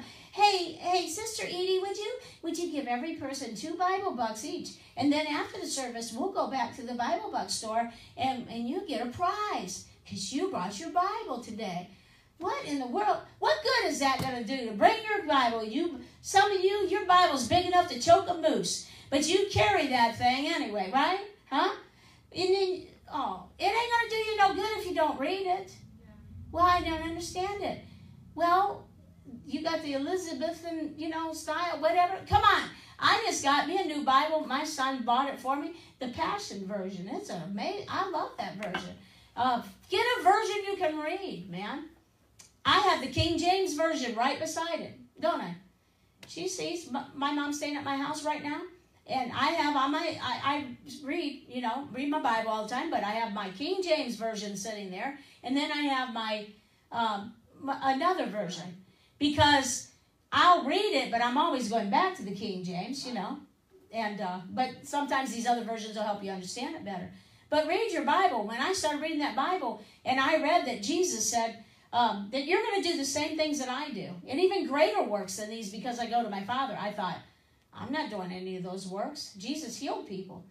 Jesus cast devils out of people. Jesus delivered people. He he did miracles. At my phone, right? I thought we shut that off. Did that interrupt the broadcast? Okay. Huh? Well, is it still there? Okay. So anyway, we just had a technical difficulty. Whoever you are trying to call me, stop for a minute. um, but you know, I, and I and then Jesus said that uh, those that believe in me are going to do the same things that I do. Okay, so I'm thinking I'm not doing any of that stuff. I've never seen anybody get healed. I've laid my hands on people to, and prayed for them, but I never seen anybody get healed. I I never cast the devil out. I was one that was running from him. you know, right? Because I didn't take the word literally. The Bible says, resist the devil and he'll flee from you. Right? We shouldn't be running from the devil. Oh, the devil's been after me again. Really? Well, why don't you turn around and tell him, go back to hell where you came from. Take that sickness and go, man. Get out of here. Don't you know the greater one is inside of me? Greater is he that's in me than he that's in the world. The Bible says Satan's the God of this world. And if you don't serve Jesus Christ, you're serving the devil. You're a child of darkness, man. Right? Huh? You need Jesus. You need to give your life to Jesus. Amen. He loves you. He died for you. But I didn't see any of that stuff happening in my life. And so I started getting hungry. Huh? I thought myself, now wait a minute. This Bible was written, this was, was Jesus' last will and testament. he left this for us. This is our guideline to go by. This is God Himself speaking to you. All right?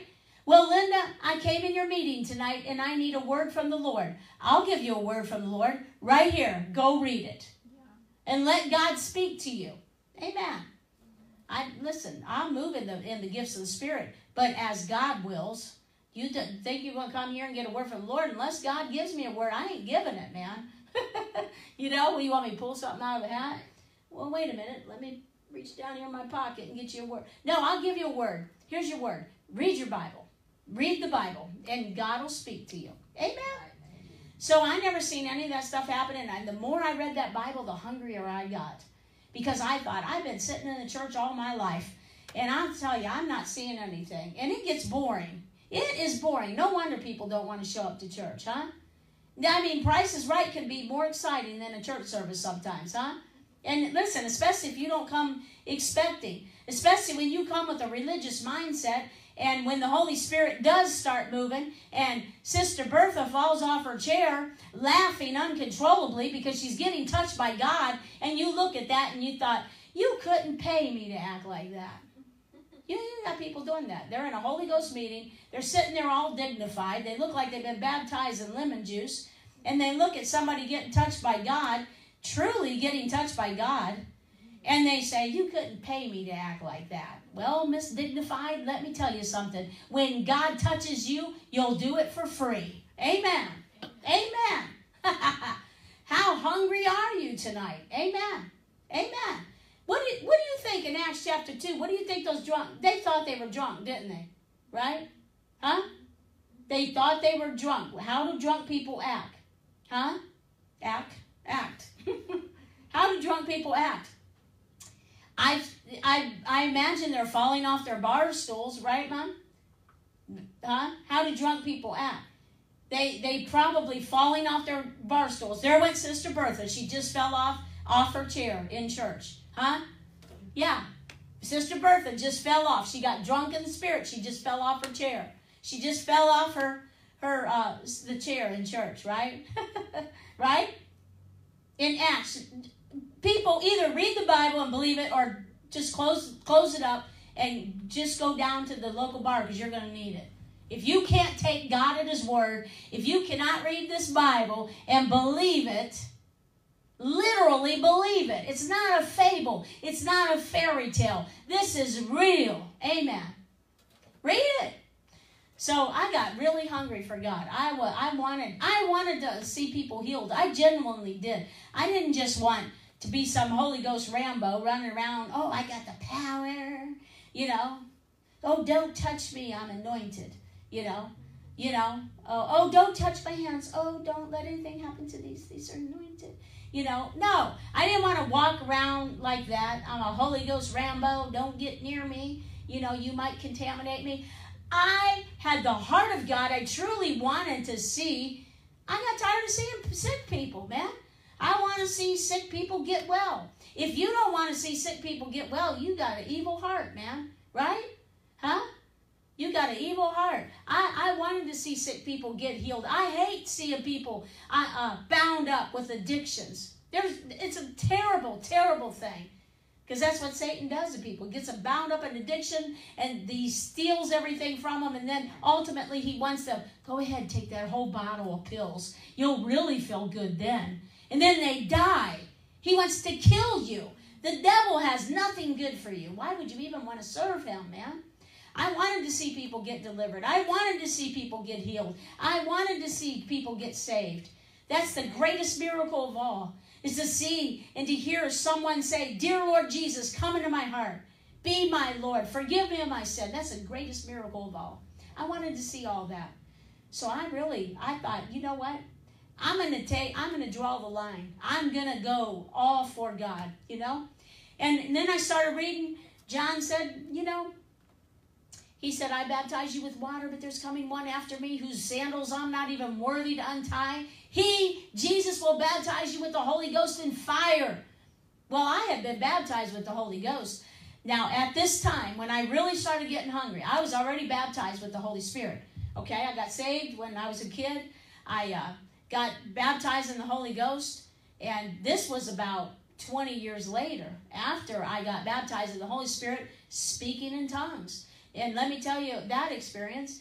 I, uh, you know, I thought I needed what they were calling an inner healing, and I don't get into all that stuff because to me, the Bible says when you get saved, you are a new creation. Old things are passed away. Behold, all things are new. Take every thought captive to the obedience of Christ. It's a lot about, you know, I don't need somebody going and digging through my past and, and pulling all that junk out. I don't, I'm not into that. If you are, go for it, but I'm not. I'm just saying. So I, I went up, I made an appointment with my pastor, and I went up there and, um, you know, told him I, I had all this turmoil inside of me. I was saved, but how many of you know you can be saved and still have still be full of turmoil, right? So, uh, so what happened was uh, the pastor asked me. He goes, "Have you been baptized in the Holy Spirit?" And I said, "I don't know," because I didn't I didn't know about all that, you know. And he said, "Well, if you don't know, you haven't been." Okay, so I he said, You want to be baptized in the Holy Spirit? I said, Absolutely. You know, and he told me, he read scriptures in here about the baptism in the Holy Spirit.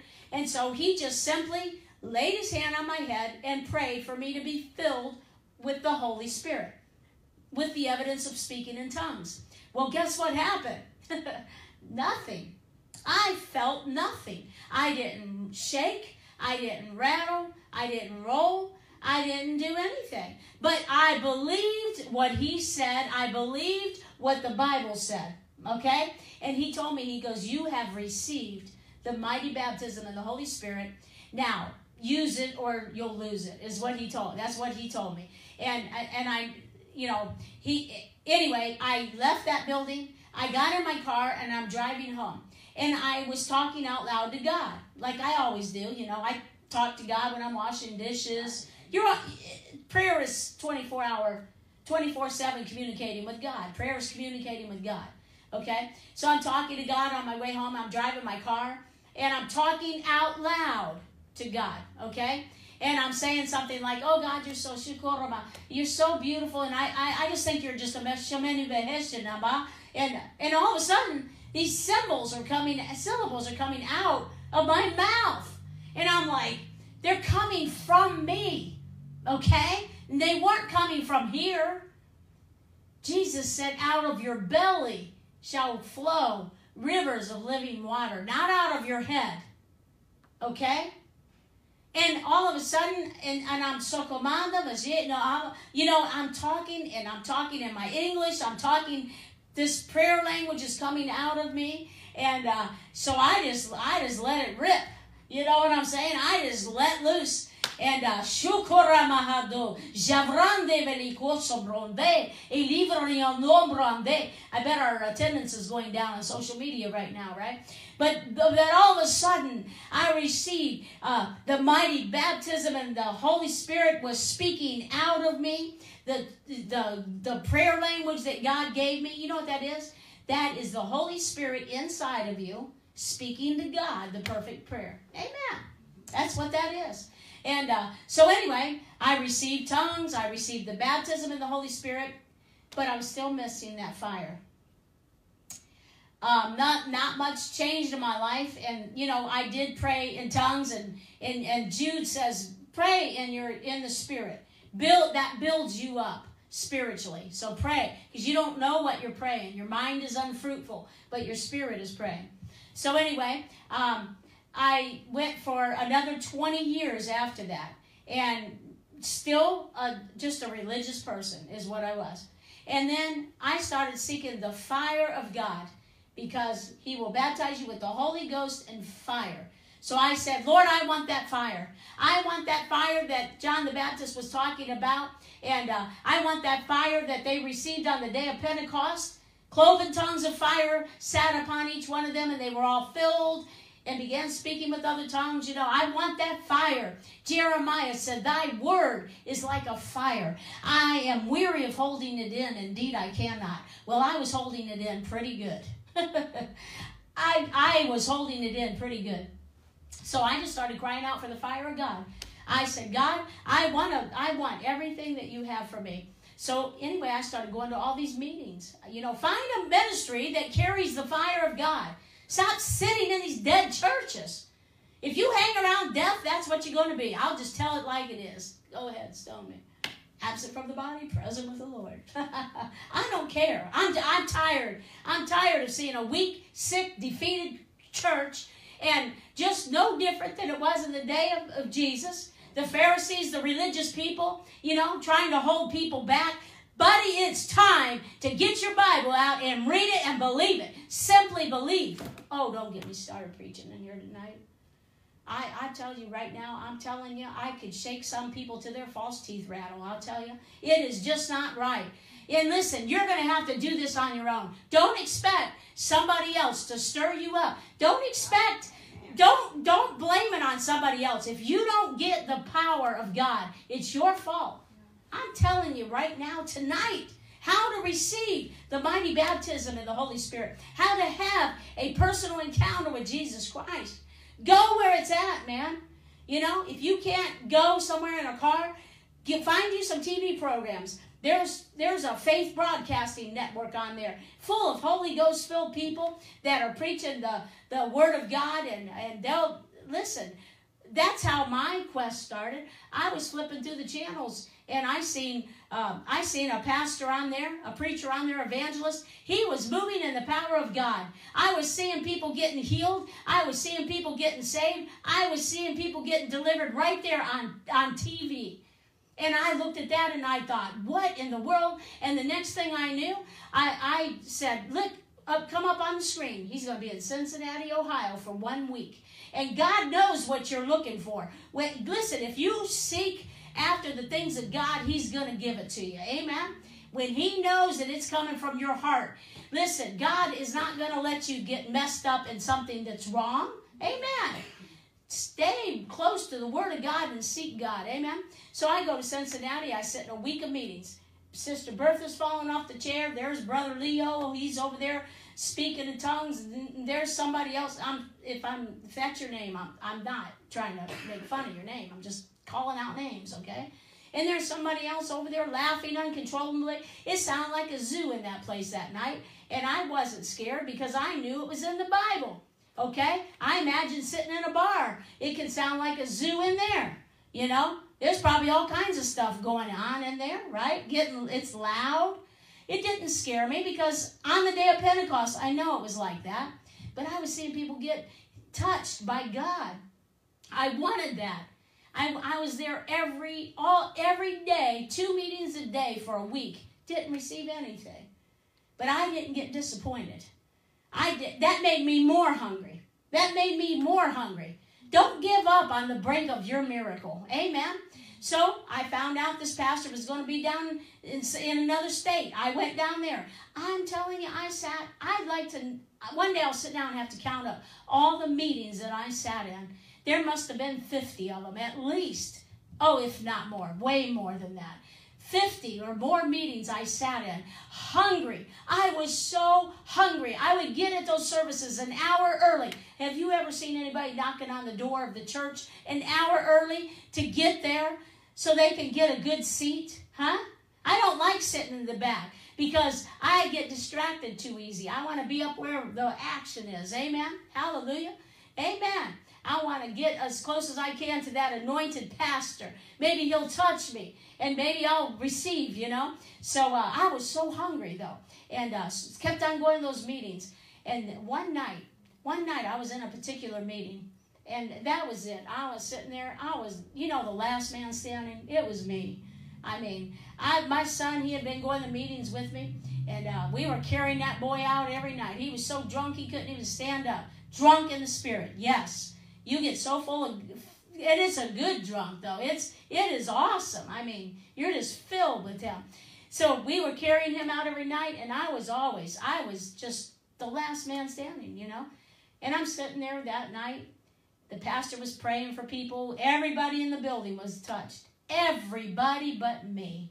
Here I am sitting there like a bump on a log, you know. And I, I was like, I think I just had it that night. And I got up out of my seat. I got bold before I got bold. And I got up out of that seat. I walked up to that pastor and I put my finger in his face, not disrespectful. But I was adamant about this and I said, I want that fire. I want that fire that you've been preaching about. I want that fire that I've been reading about in this Bible. And that preacher, he just, he looked at me and he just smiled real big. And I know it was God. Like, this is your night. And he raised his hand. That man didn't even touch me. And the fire of God fell on me. I'm telling you right now, that cloven tongue of fire came on my head that night, not visibly, but buddy, it felt like I was on fire. I fell down on the floor. And listen, let me tell you, I was a very dignified person. I was one of them baptized lemon juice people that you would see, you know? Nobody ever looked at me and said, I want what you got. You know, they knew I was religious, wearing my little dresses all the time. I, and I wear dresses. I don't have nothing against them.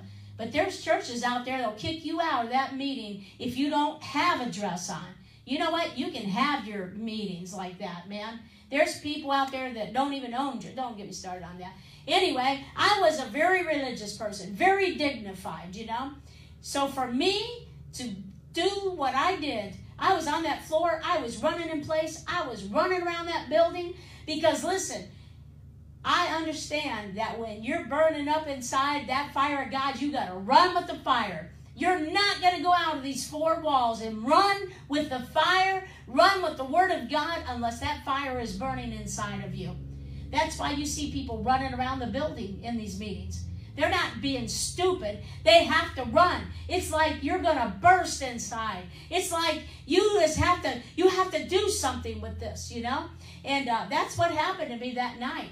And uh, so I left that meeting that night. I'm telling you right now, that was that was just amazing. That was just the most amazing thing. And I left that building that night, and I was in another state when this happened. I came back to Ohio then that that week. And that particular weekend coming up, I had a meeting um, in a in a Methodist church, and uh, so and and I had I had been in ministry for 20, 20 years, twenty some years, you know, and going around all the denominational churches and singing my Sweet Valley songs, you know, that I don't sing a lot of those anymore. Um, d- doing my religious thing, you know, I knew the layout of a religious service. And I was doing all that. And I went to this particular church that Sunday. And I and I had always called people up for prayer, you know. And uh, but but secretly inside of me, because that was the religious thing to do, call them up for prayer. And but it, as soon as I would do that, now this was before I got touched by the fire of God. Before I, when I do that, I'd say inside of me, I'm going, please, Lord, don't let anybody come forward because I didn't know what to do. I did not know what to do. I knew how to say a religious prayer, but I didn't. I I was just doing the religious structure of a service. I know religious people don't like to hear this stuff. I know they don't. And there's some of you sitting out there, and you just think, "Well, you're making fun of my church." No, I'm not. I just want you to be full of faith in the power of God. You're missing out. You're miss if you're just a religious person and nobody wants what you got. I would almost guarantee nobody has ever come up to you and said, I want what you got. Because most religious people are depressed people. You know, they're just depressed. And I've never walked up to a depressed person and said, I want what you got. Have you? You'd be stupid to do something like that. But you see somebody on fire full of the joy of the Lord and the peace of God, and uh, you're gonna you're gonna want what they got. You're just you're gonna want that. But when I went into that Methodist church that day, I I asked people to come forward for prayer, and they did. And when as I laid my hands on people, they said they felt heat going through their body, and they were pain left their bodies. People were getting instantly healed of things. I got testimonies later. The very next week, I went to Pennsylvania to a church that I had been to many times, and uh, nothing ever happened. You know, I did the religious thing that I did, and uh, because uh, people loved to hear me sing, you know, they did. So this this altar was like a horseshoe, and I invited people to come forward for prayer, and they lined up, and I went over to the first person. As soon as I raised my hand to pray for them, they dropped right to the ground. I and I went to the next person. They dropped to the ground. Every single person dropped to the ground that day. There was a lady standing in the back of the church, and she was standing there, and uh, she said that she had to hold on to the seat because the power of God was so strong in that place that she felt like she was going to fall. You see, I didn't feel anything. I didn't know what happened to me. I didn't realize the impact of that encounter with God that night when that fire of God fell on me. You see, just like Peter, who had hung out with Jesus, had seen all his miracles, but hanging out with him was not going to do it. He needed his own personal encounter with Jesus, with God. Amen. Well, I listen. My whole life changed after that. People, I've seen stage four cancers healed. I've seen blind eyes open. I've seen the deaf start hearing. I've seen the cripple walk. We've had a lady come out of a wheelchair with MS and start walking. I mean, we've seen miracles, signs, and wonders since I had that encounter with God. Nothing's going to happen until you have that encounter with God. I'm telling you right now, everybody needs their own personal encounter with God. Amen? Just like Peter did. Because then Peter had that boldness. And and since that happened, I mean, I've had I've had a boldness that I never had before. It's just been amazing. I don't know what time it is right now, but I tell you, I think I'm done. I think I've, I've probably maybe overloaded some of you with information, but I want to tell you right now that you need a personal encounter with God. That first encounter with God would be maybe some of you have been watching tonight and you've never even given your life to Jesus. You don't even know this Jesus. I feel like there's probably been people on Periscope tonight, especially, that have made fun of me tonight. You know, you can you call me names. You know, you maybe said stuff to me. If not now, maybe on a replay. But I know it's going to happen. But I feel that. And maybe that very person, um, you know, tonight you don't even know Jesus. You don't even know this one that I've been talking about, right? I want to introduce you to him right now. The Bible says that we've all sinned and we've come short of the glory of God. And the wages of sin is death, which is eternal separation from God. The wages of sin is death. But the gift of God, the free gift of God, is, is eternal life through Jesus Christ our Lord. The Bible also says that for whosoever shall call upon the name of the Lord shall be saved. God loves you so much that he sent his only begotten Son into this world to die for you. He didn't send Jesus into this world to condemn you, but to die for you, to take your place. And that blood that Jesus shed was for the removal of your sin. It was for the removal of your sin. The stripes that he bore in his body was for your healing that you need now. You won't need a healing when you get to heaven because you get a new body. But listen, Jesus said, I am the way, the truth, and the life. No man comes to the Father except through me right? No man comes to the Father. He said, matter of fact, you can't even come to me unless the Father who sent me draws you, and I'll raise you up at the last day. So listen, tonight, you may not understand everything, and I want you to go back and watch this replay watch every night. Uh, watch the replays. They're all on Facebook and Periscope. They're on there. Watch them. And uh, because it seems like every night so far, it's just kind of all working together and building, you know. And uh, watch this, but right now, listen, just just by faith, receive Jesus Christ as your Lord and Savior, okay? Like that man on the cross beside Jesus. Jesus was there was three crosses and Jesus was in the middle. And there was a thief on either side of him, and one of them was making fun of Jesus, and the other one he said, Lord, he called on the name of Jesus. He called on the name of the Lord. Lord, remember me when you come into your kingdom. Jesus said, Today you'll be with me in paradise. For whosoever shall call upon the name of the Lord shall be saved. I'm going to lead you in a prayer right now. And I just want you to say this out loud with your lips and mean it in your heart. If you mean business with God right now, He means business with you. You feel that tug on, uh, on your spirit right now. You feel like, like uh, you just need to do this. I want you to say this prayer. Just say, Dear Lord Jesus, Come into my heart. Forgive me of my sin. Wash me clean with the blood of Jesus. Lord, I believe that Jesus is your only Son, that He died for me, that He rose from the dead, and that He's coming back again for me. Fill me with your Holy Spirit. I give my life to you now. Father God, in the name of Jesus, I pray for every person that prayed this prayer with me tonight.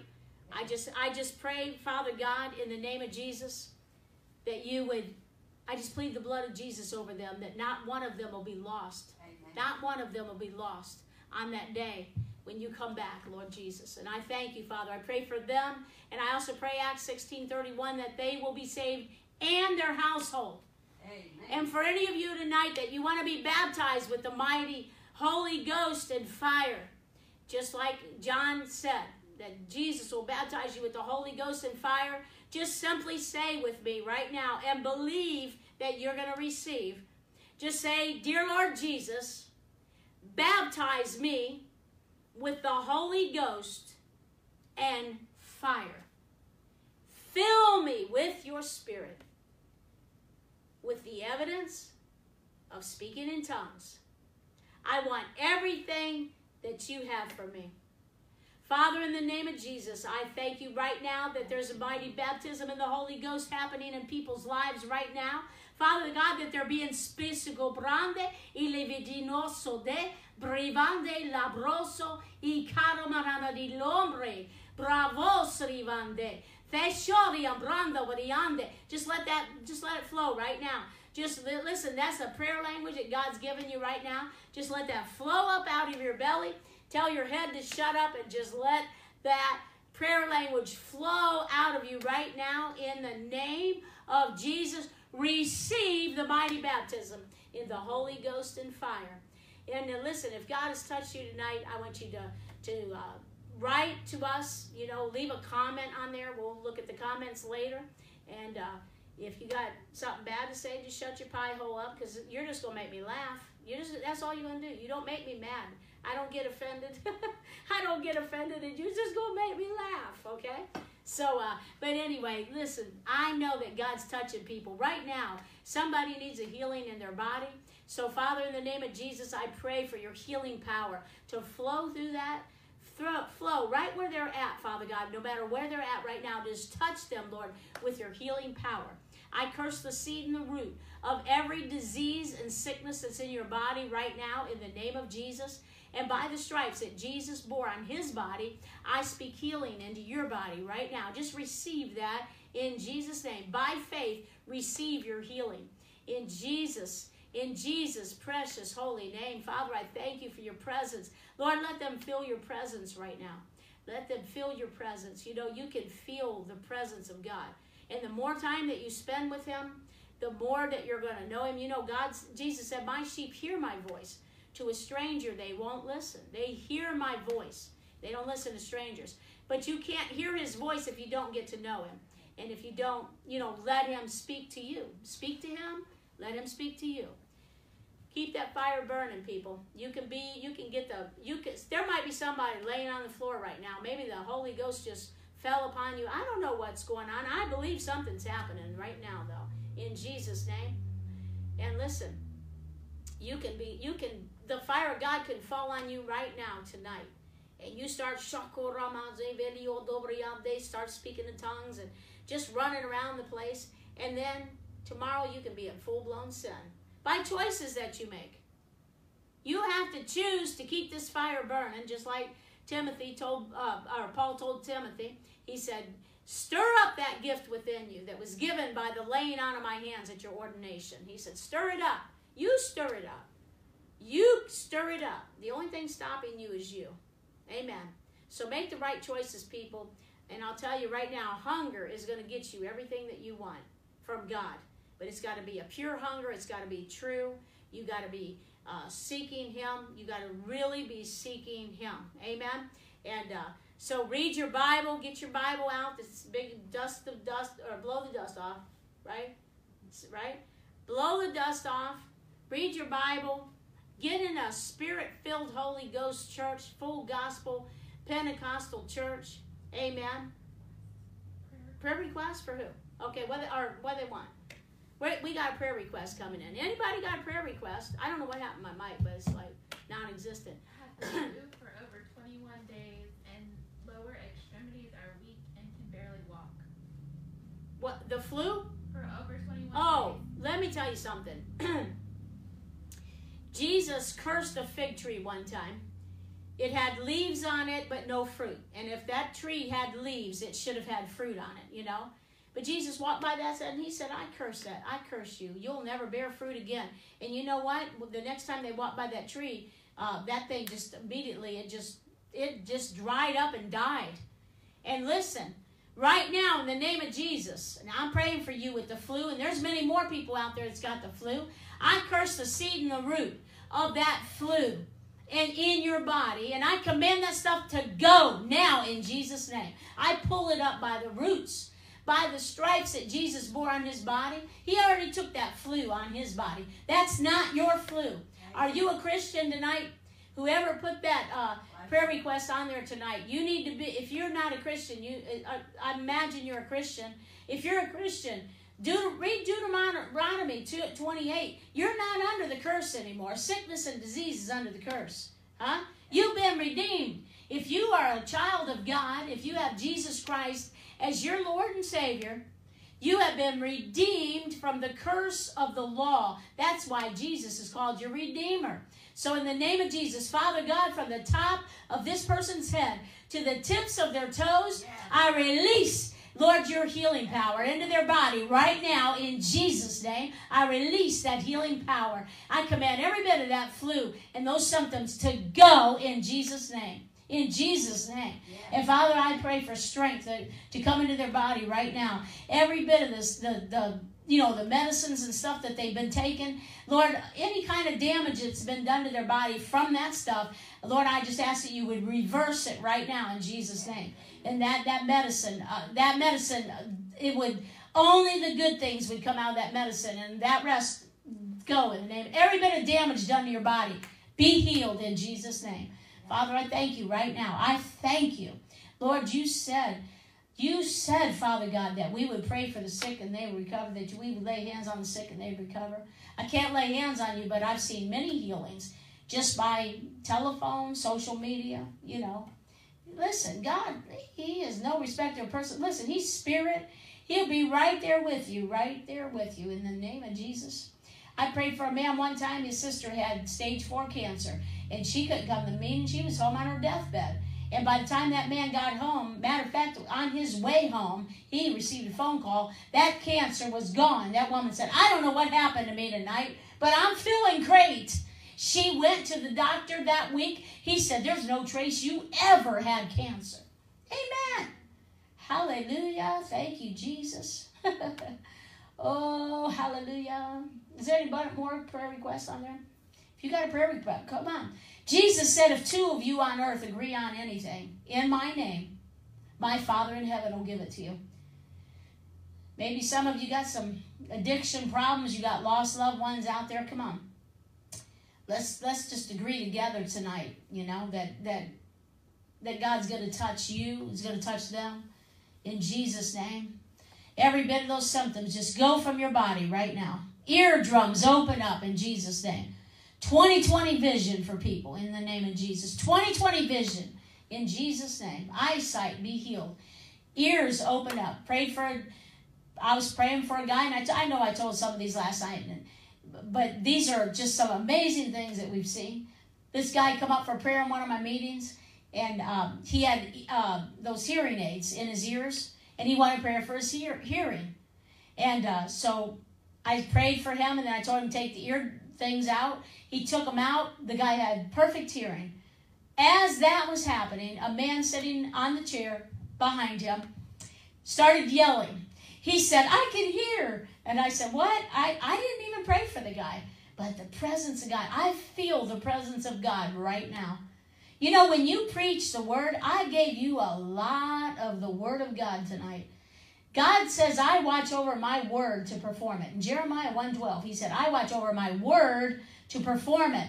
He don't watch over your opinion to perform it.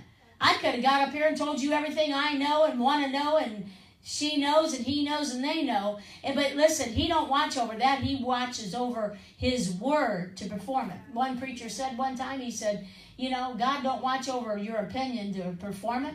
Opinions are like armpits. Everybody has one and some of them stink.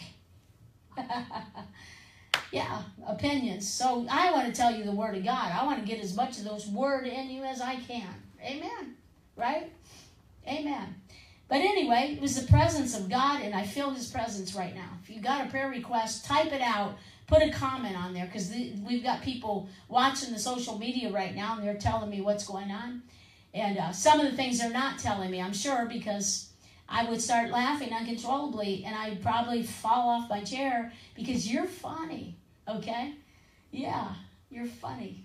But anyway, the guy sitting on the chair behind this other guy. He starts screaming. I can hear. I said, "What is what's going on, man?" He he gets up and he showed me his ear. There was only a big pile, a big wad of skin. There was no. It didn't even look like an ear.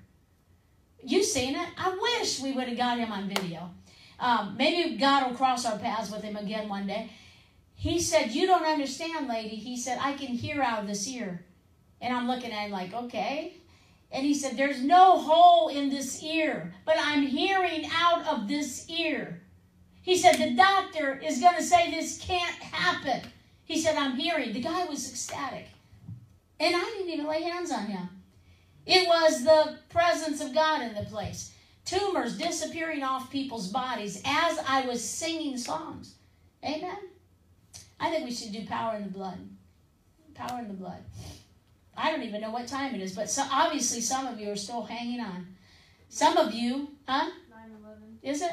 Some of you, 911, emergency, it's 911. Up, oh, time, it's not, you know, that means emergency, right? Yeah. Oh, but what about Psalm 911? What about, huh? Isn't there a Psalm 911? Huh? 911. Or no, wait, what is it? Is that 911? Is it 911? 91.1, that's right. 91.1. See, I had to have my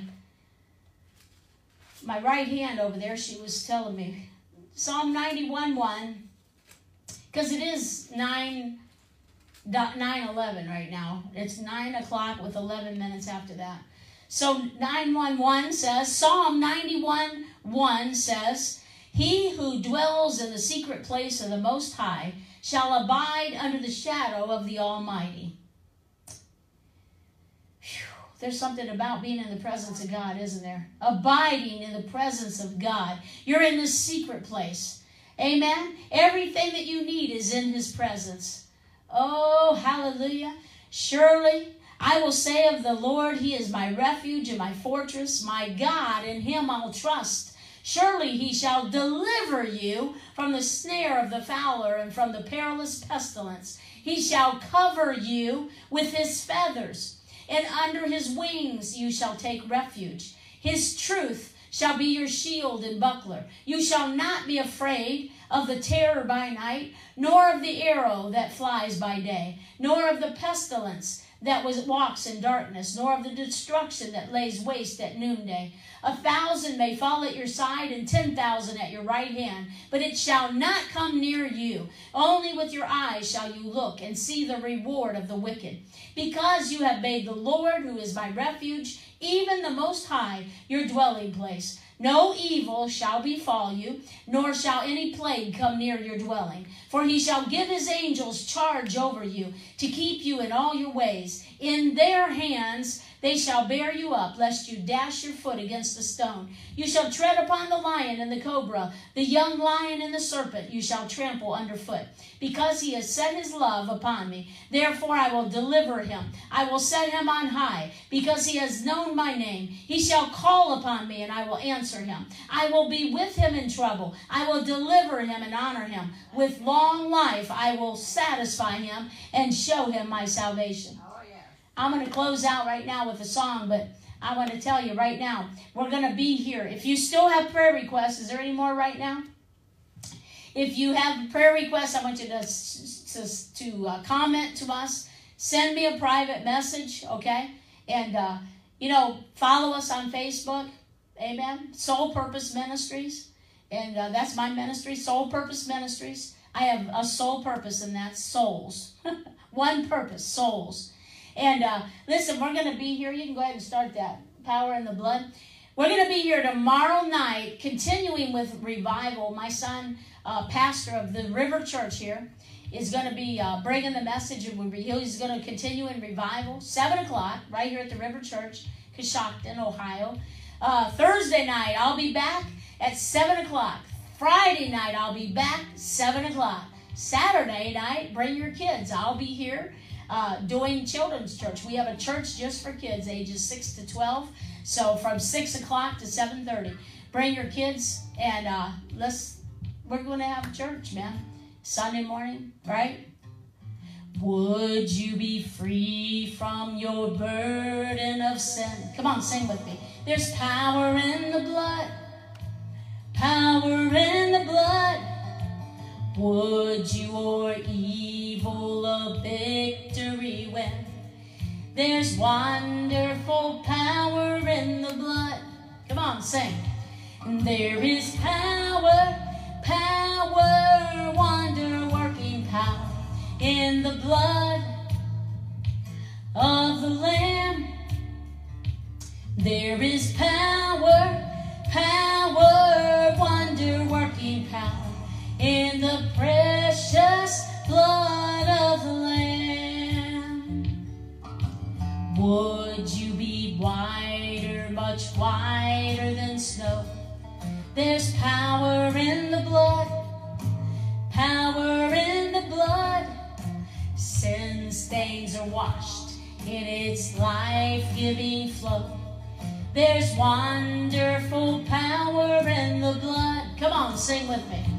Oh, there is power, power, wonder working power in the blood of the Lamb.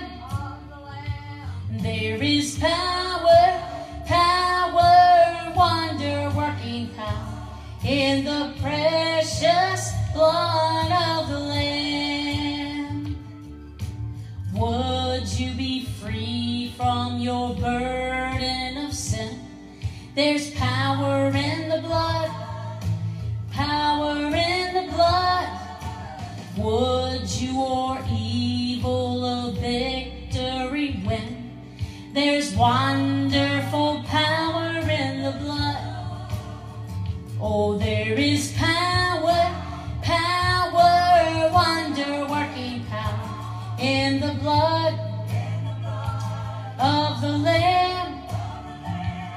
There is power, power, wonder working power in the precious blood of the Lamb. Stir yourself up.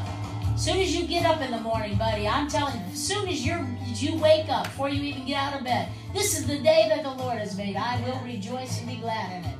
You know, this is going to be a good day, Lord. I thank you. This is a new day, a new beginning. You said that your mercies are new every morning, right? You said you'd anoint my head with fresh oil. Listen, just start stirring yourself up. That's one way. Get your Bible out. Read your Bible. Faith comes by hearing, and hearing by the Word of God. So you have to read your Bible. How are you going to know? You know, like I said earlier, don't just come in to get a prize on Sunday morning because you're carrying your Bible. Read that Bible. Amen. And then uh, talk to your Father in heaven. Amen. Prayer is communicating with God. I'm giving you keys right now to, to staying on fire, to receiving all that God has for you. Praise Him in the midst of a storm. Stop whining and crying. God, the Word says that God inhabits the praises of His people, not the complaining. Okay? Start praising Him. Even if you don't feel like it, don't. He already knows what you're going through. He knows how many hairs are on your head, or how many hairs used to be on your head. So He knows exactly what you're going through, right? Amen. Cast all your cares on Him, all your worries, all your concerns. Take every thought captive to the obedience of Christ. Whatsoever things are good and lovely and honest and pure and of a good report, think on those things, man. Stir yourself up.